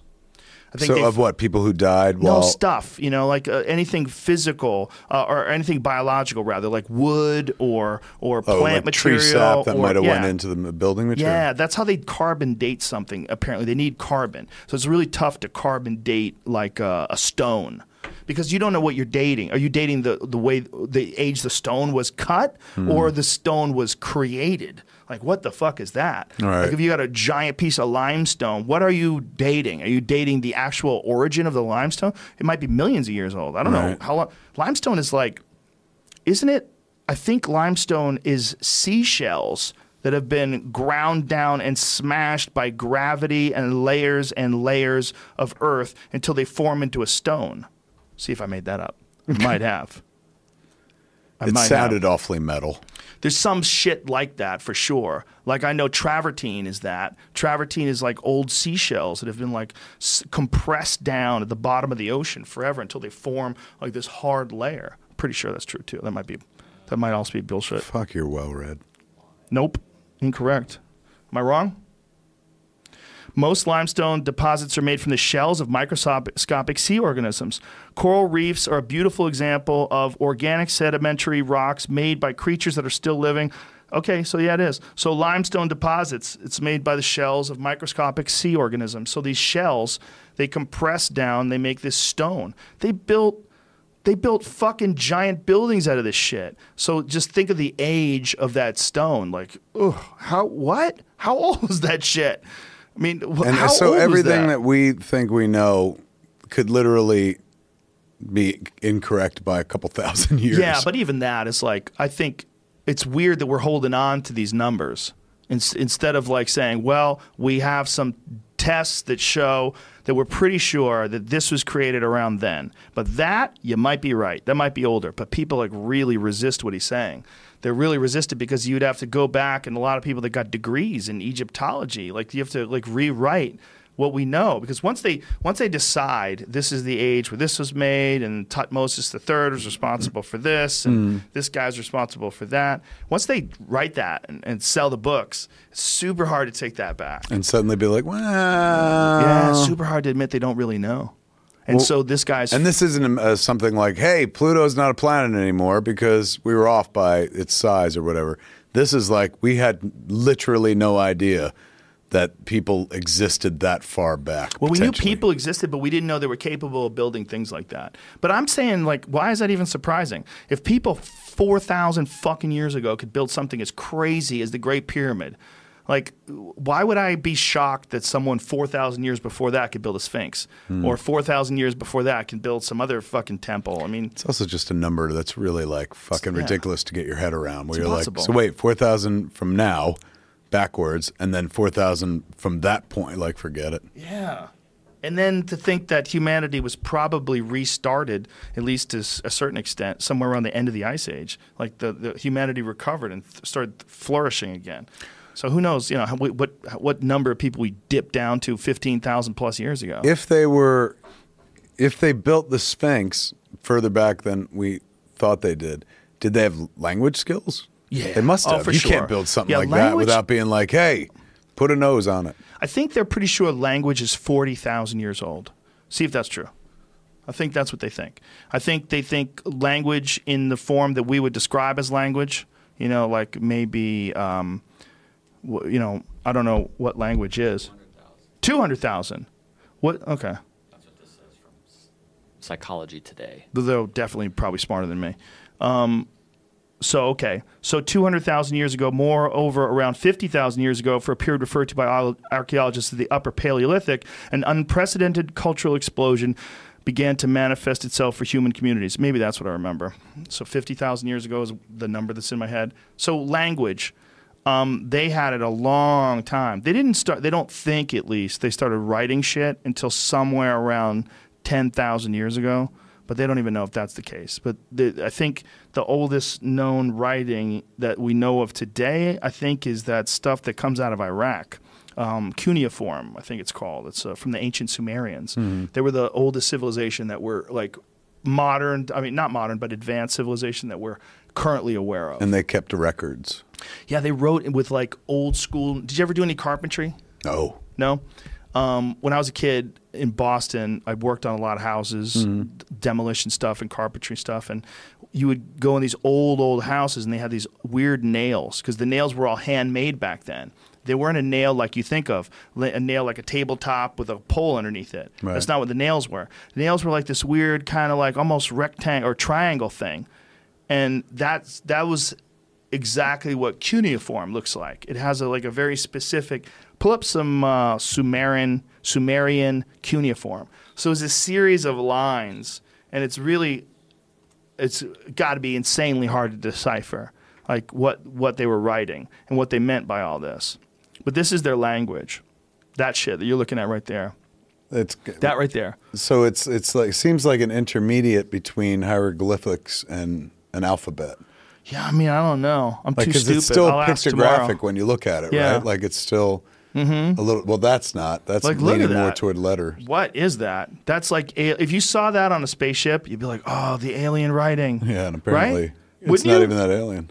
But doesn't that look like if you saw that on a spaceship, that looks like something from like Hangar 18, Yeah, right? If that was on the outside of a spaceship. it's a little Stargatey, but yeah, it looks very Stargate to me. like look at that, dude. That is like some sort like if you had a computer printout. Remember those old school printouts that would run through computers with little holes punched in them? Mm-hmm. That would look kind of like that. The uh, man, That's the oldest language. I think that shit's 6,000 years old. I think it's somewhere around there. And that's like Babylonia. have they been able to decipher an alphabet or be like uh, they had forty-eight letters in their alphabet? Yeah. I don't know what they found, but they found a lot of cool shit. They found a lot of cool shit from the Sumerians. I remember so when I was a kid, like uh, you know, I went to Catholic school as a kid, and the big story when we were younger was we got like new nuns, sisters, uh, like at a certain point. Like when I started Catholic school, Our Lady Perpetual Help, they had old school nuns that you know would wrap your fucking knuckles and shit, like your Mm. parents would talk about. And then all of a sudden, they had these new sisters come in, the uh, sisters of, of the Fr- uh, Franciscan Sisters of the Infant Jesus, and they were more like about education, almost like a Jesuit priest. So they, you know, they definitely had their vows and whatnot, but they were more progressive uh, in their thinking than like the previous generation that had come prior to them. So Sister Teresa, who was like our eighth grade teacher, captured our imaginations with the Dead Sea Scrolls story about how you know there was a Bible that we all worked off of, and then thanks to some kid who threw a rock in a cave, they found all these jars, and inside of the jars, perfectly preserved, were all these writings on parchments and, Qumran. scrolls. Yes. yeah. And so that's where we started getting a clearer picture of the Bible, and that's where they found Bibles or Gospels that aren't included in our Bible. And man, it was like this was a minute before Raiders of the Lost Ark came out. Oh wow! So then when that movie came out, you were like, "It's all, it's, all, all connected." Yeah, the the scrolls are fascinating, man. You know, they had to use DNA testing to make sure that they were getting the pieces of this parchment from the same animal skin. So, like, say if you had um, these pieces, they did, they had so many. They studied them for years, Right. And um, they for to decipher them, they would have to lay them out on tables. You ever see what they look like? Yeah. like laid out on tables. And so one of the ways that they had to determine where pieces would go, and this is an incredibly painstaking process, they had to take small bits of organic material because it's animal skins, and then they would run it through a DNA test and go, okay, this is the same animal. This animal is where uh, you know all these pieces go in here. This is likely from the same piece of skin How amazing! dude and it's crazy. and I, I think it's the only version of the Bible that was written in Aramaic. Yes. Well done. Fuck, you're well read. No, what no, point it's not well read. It's up? well read about drugs. See, this is all about John Marco Allegro. we talked about this. Yeah, that guy. The magic that's how I found out about yeah the Dead Sea Scrolls and the Christian myth and uh, the, the Sacred Mushroom and the Cross. There's two books on that.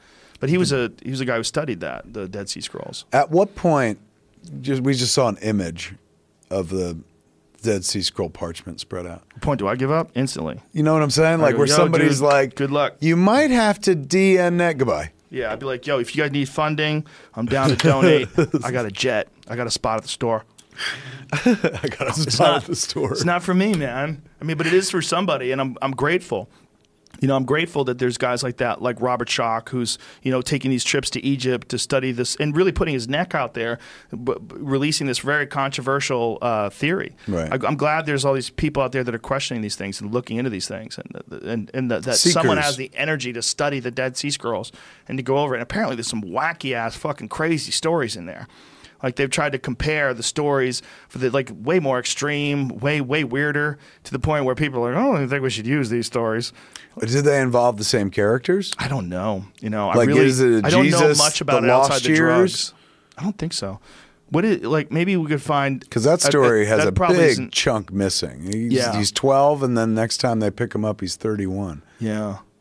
Um, I think that's probably something that can't be just Googled. I think probably, you probably have to Where read a- was Jesus? probably have to read a book on like what they learned out of the Dead Sea Scrolls.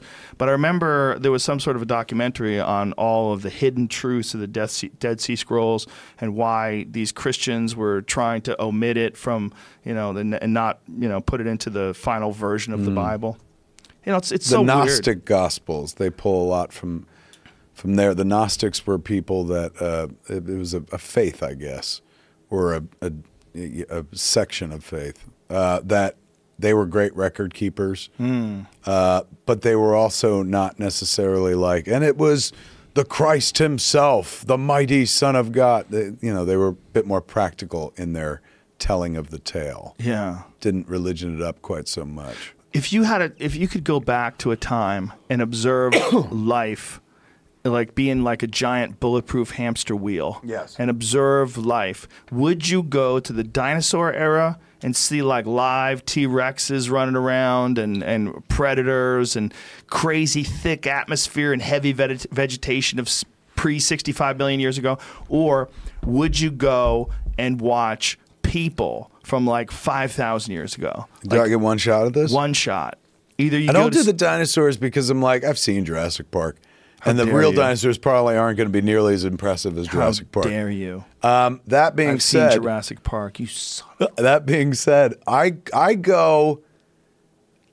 I go to the I go to the Christ era because that might solve a lot of problems. If I can come back and be like, he was real, and he turns out he was the Son of God. Like, and here he is. Let's listen to the clerk's guy. he fucking time travel. He thinks Hey, he knows man. everything. You got fooled by a magician, bro. Who's the guy who literally uh, who's who's telling us that the Sphinx is older than it is? Somebody's got to put their neck out there sometimes, Yes. man. Well, I'd be willing to be the guy to do it. John Anthony West was the guy.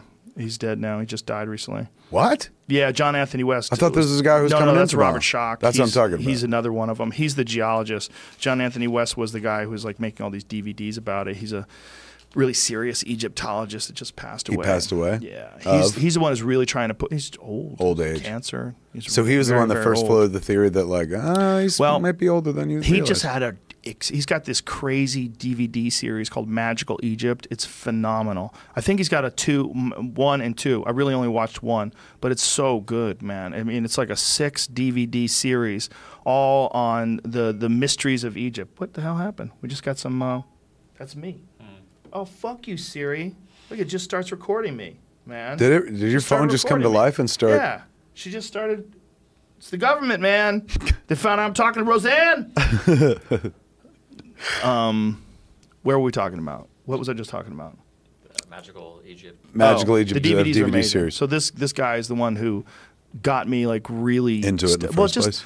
wrapping my head around the concept of civilization's collapse and then a thousand years later rebuilds again. And then do you think about what the United States was like 500 years ago. It was non-existent, and now look at what it is now. Yeah. And that these great moments of change happen periodically in human history, especially in places where there's a lot of commerce and there's a lot of food, like you know the rich, vast wilderness and uh, you know the the, the, the, the rivers filled with fish and pe- places where people could get enough food and they would build these cities and then they would start inventing shit and innovating and 100 years later they'd be better 200 years later they'd be better than that 500 years later they'd have crazy structures and then they'd be building things and apparently this is what it was like in the Nile Valley when they were when they were constructing all these things. It was just a bounty of food and And then somebody just shook it like an etch a sketch. and or like, the, the climate change. That's the real theory. Really? li- yeah, because this is what they're saying about the Nile Valley is that before 9,000 years ago, it was a tropical rainforest. And now it's all, you know, you know, it's all sand and Yeah. desert. But before that, it was like fucking trees and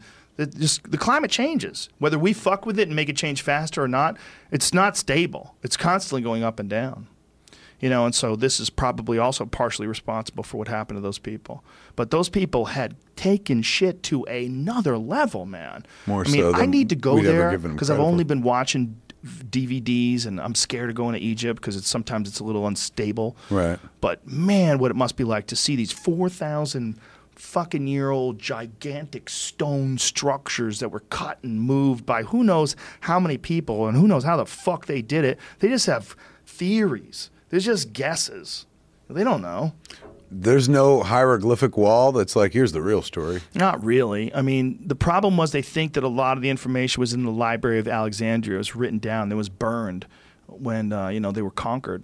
So they don't really know. Don't really know how they made them. There's a lot of good guesses, a lot of good theories, but fuck, you're talking about millions of stones, and they're huge. Like, how long did this take?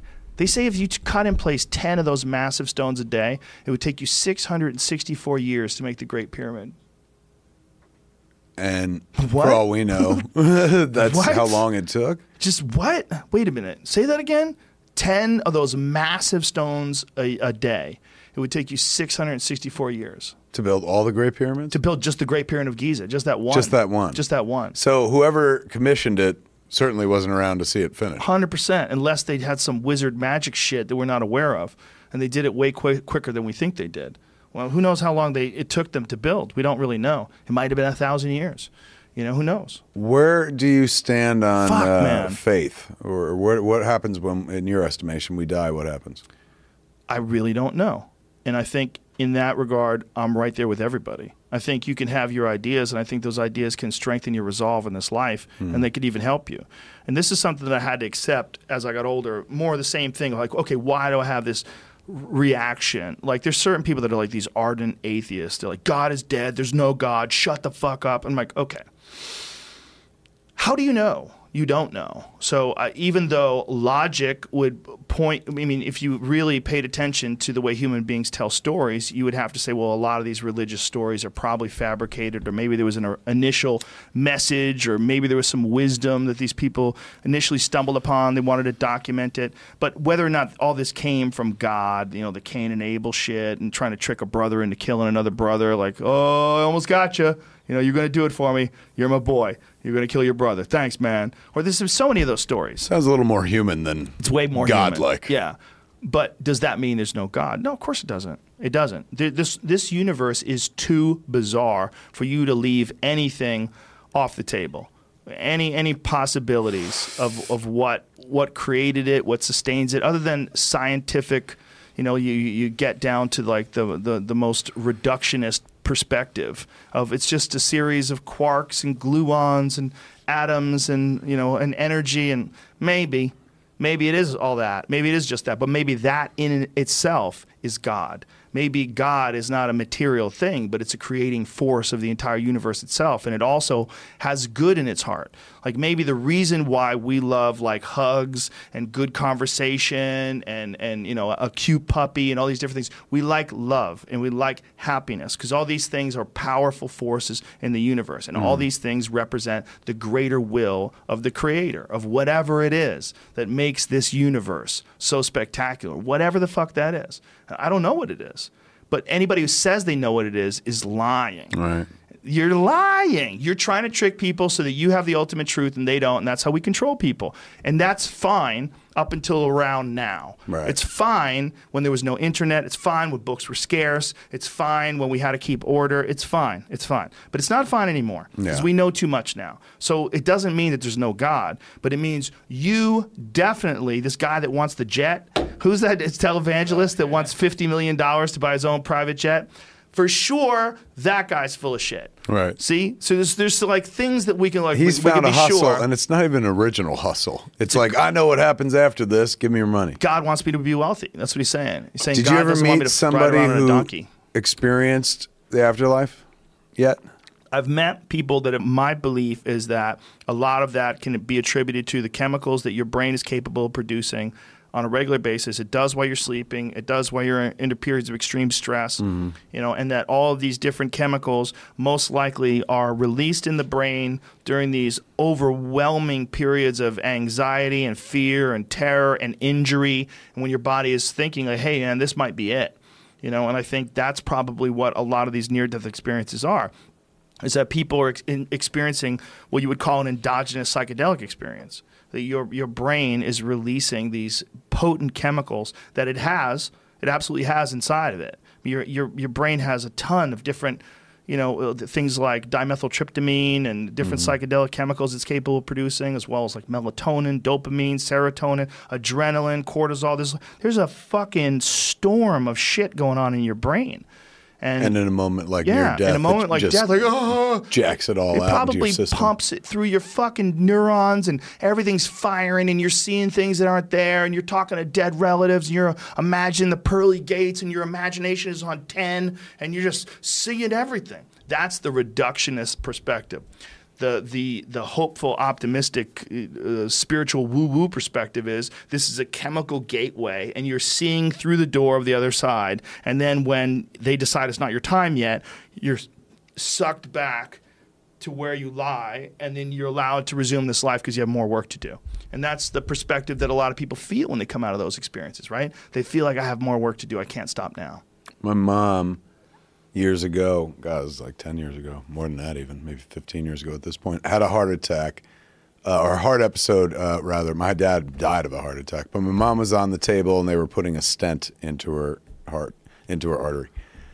And uh, she was sitting there chit chatting while they were doing the surgery. I guess she was on a local more so than anything else. And uh, she was joking around with the doctor. She's like, "Here, gotta hurry up, doc, because I gotta pick up my mom for the." And then went out. Whoa. And so she died for a minute and a half, clinically fucking dead. They had to fucking try to restart the heart. So I was like, "What? What just? What happened? What was it?" And she didn't.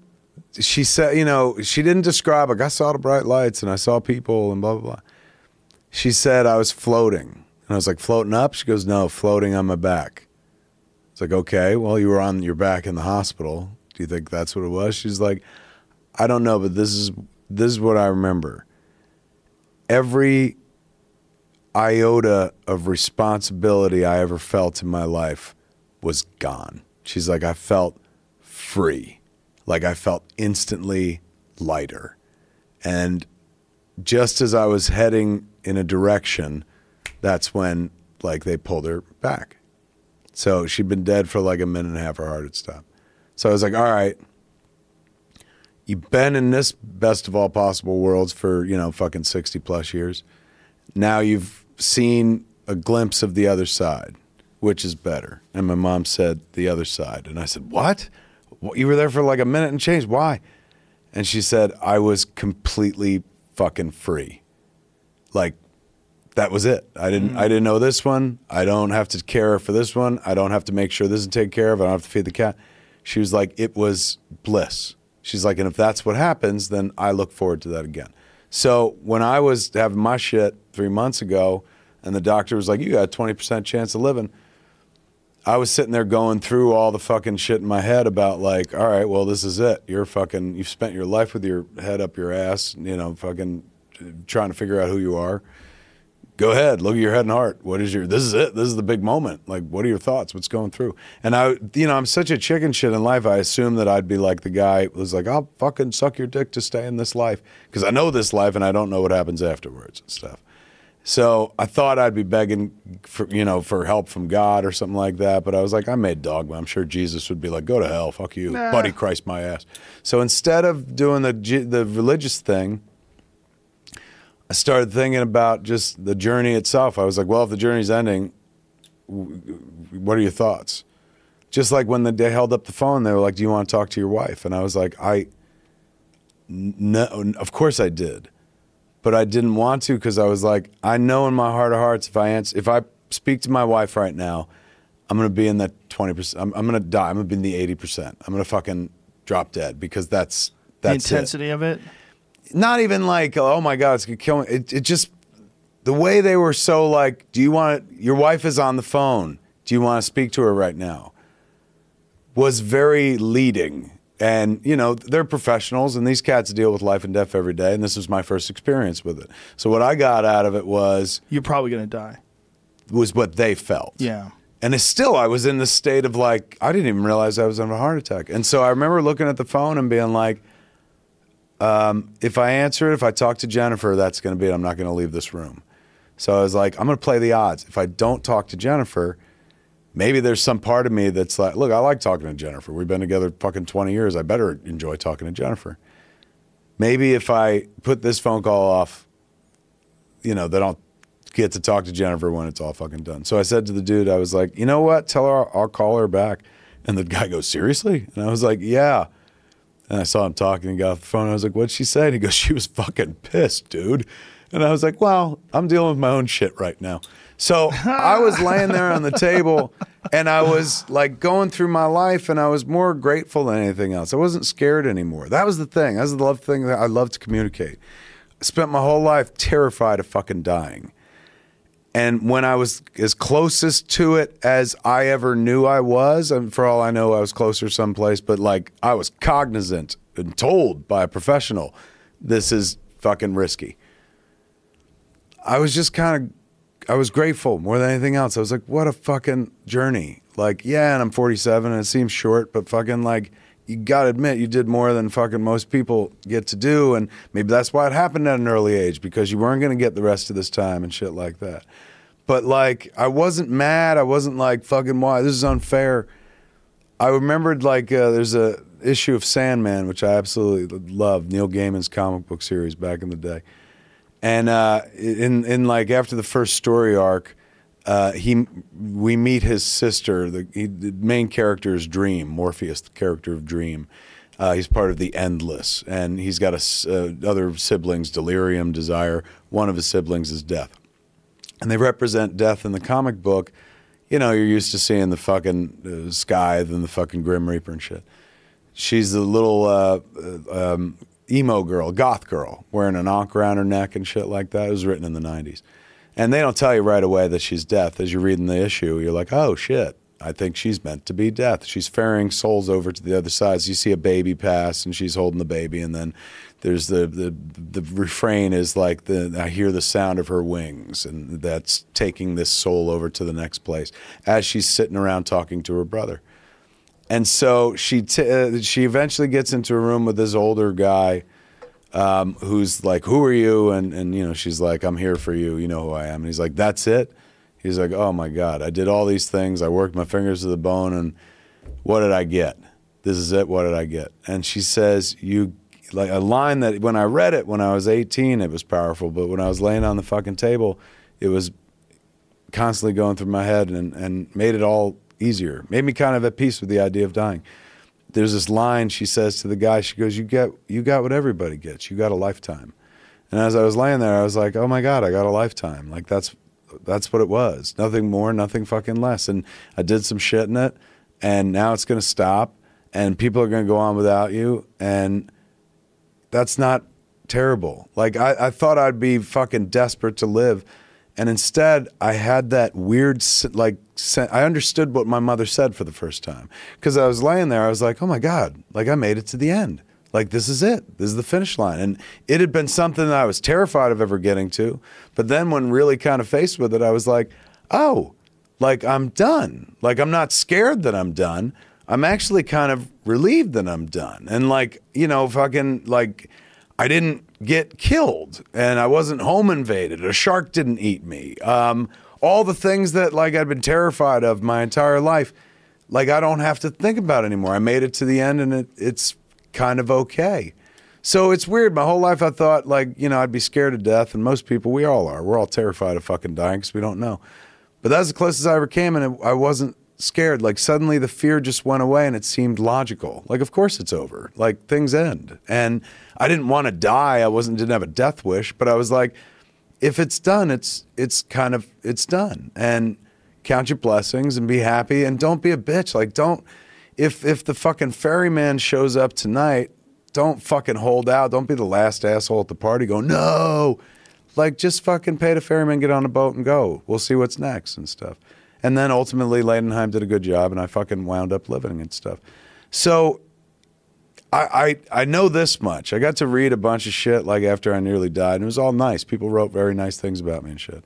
And I expected, you know, as the creature of the internet, that some people would be like, "I wish he had fucking died, fuck him to death and shit. I wish he'd stay silent." But generally, it was like very nice things. People were kind of positive and stuff.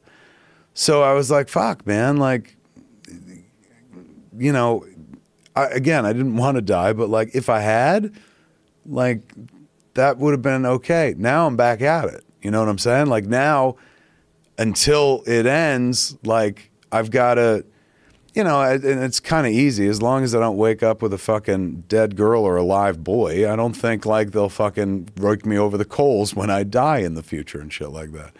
But it felt weird to be so close to the completion and having something that normally terrifies you suddenly be like, oh, it's okay.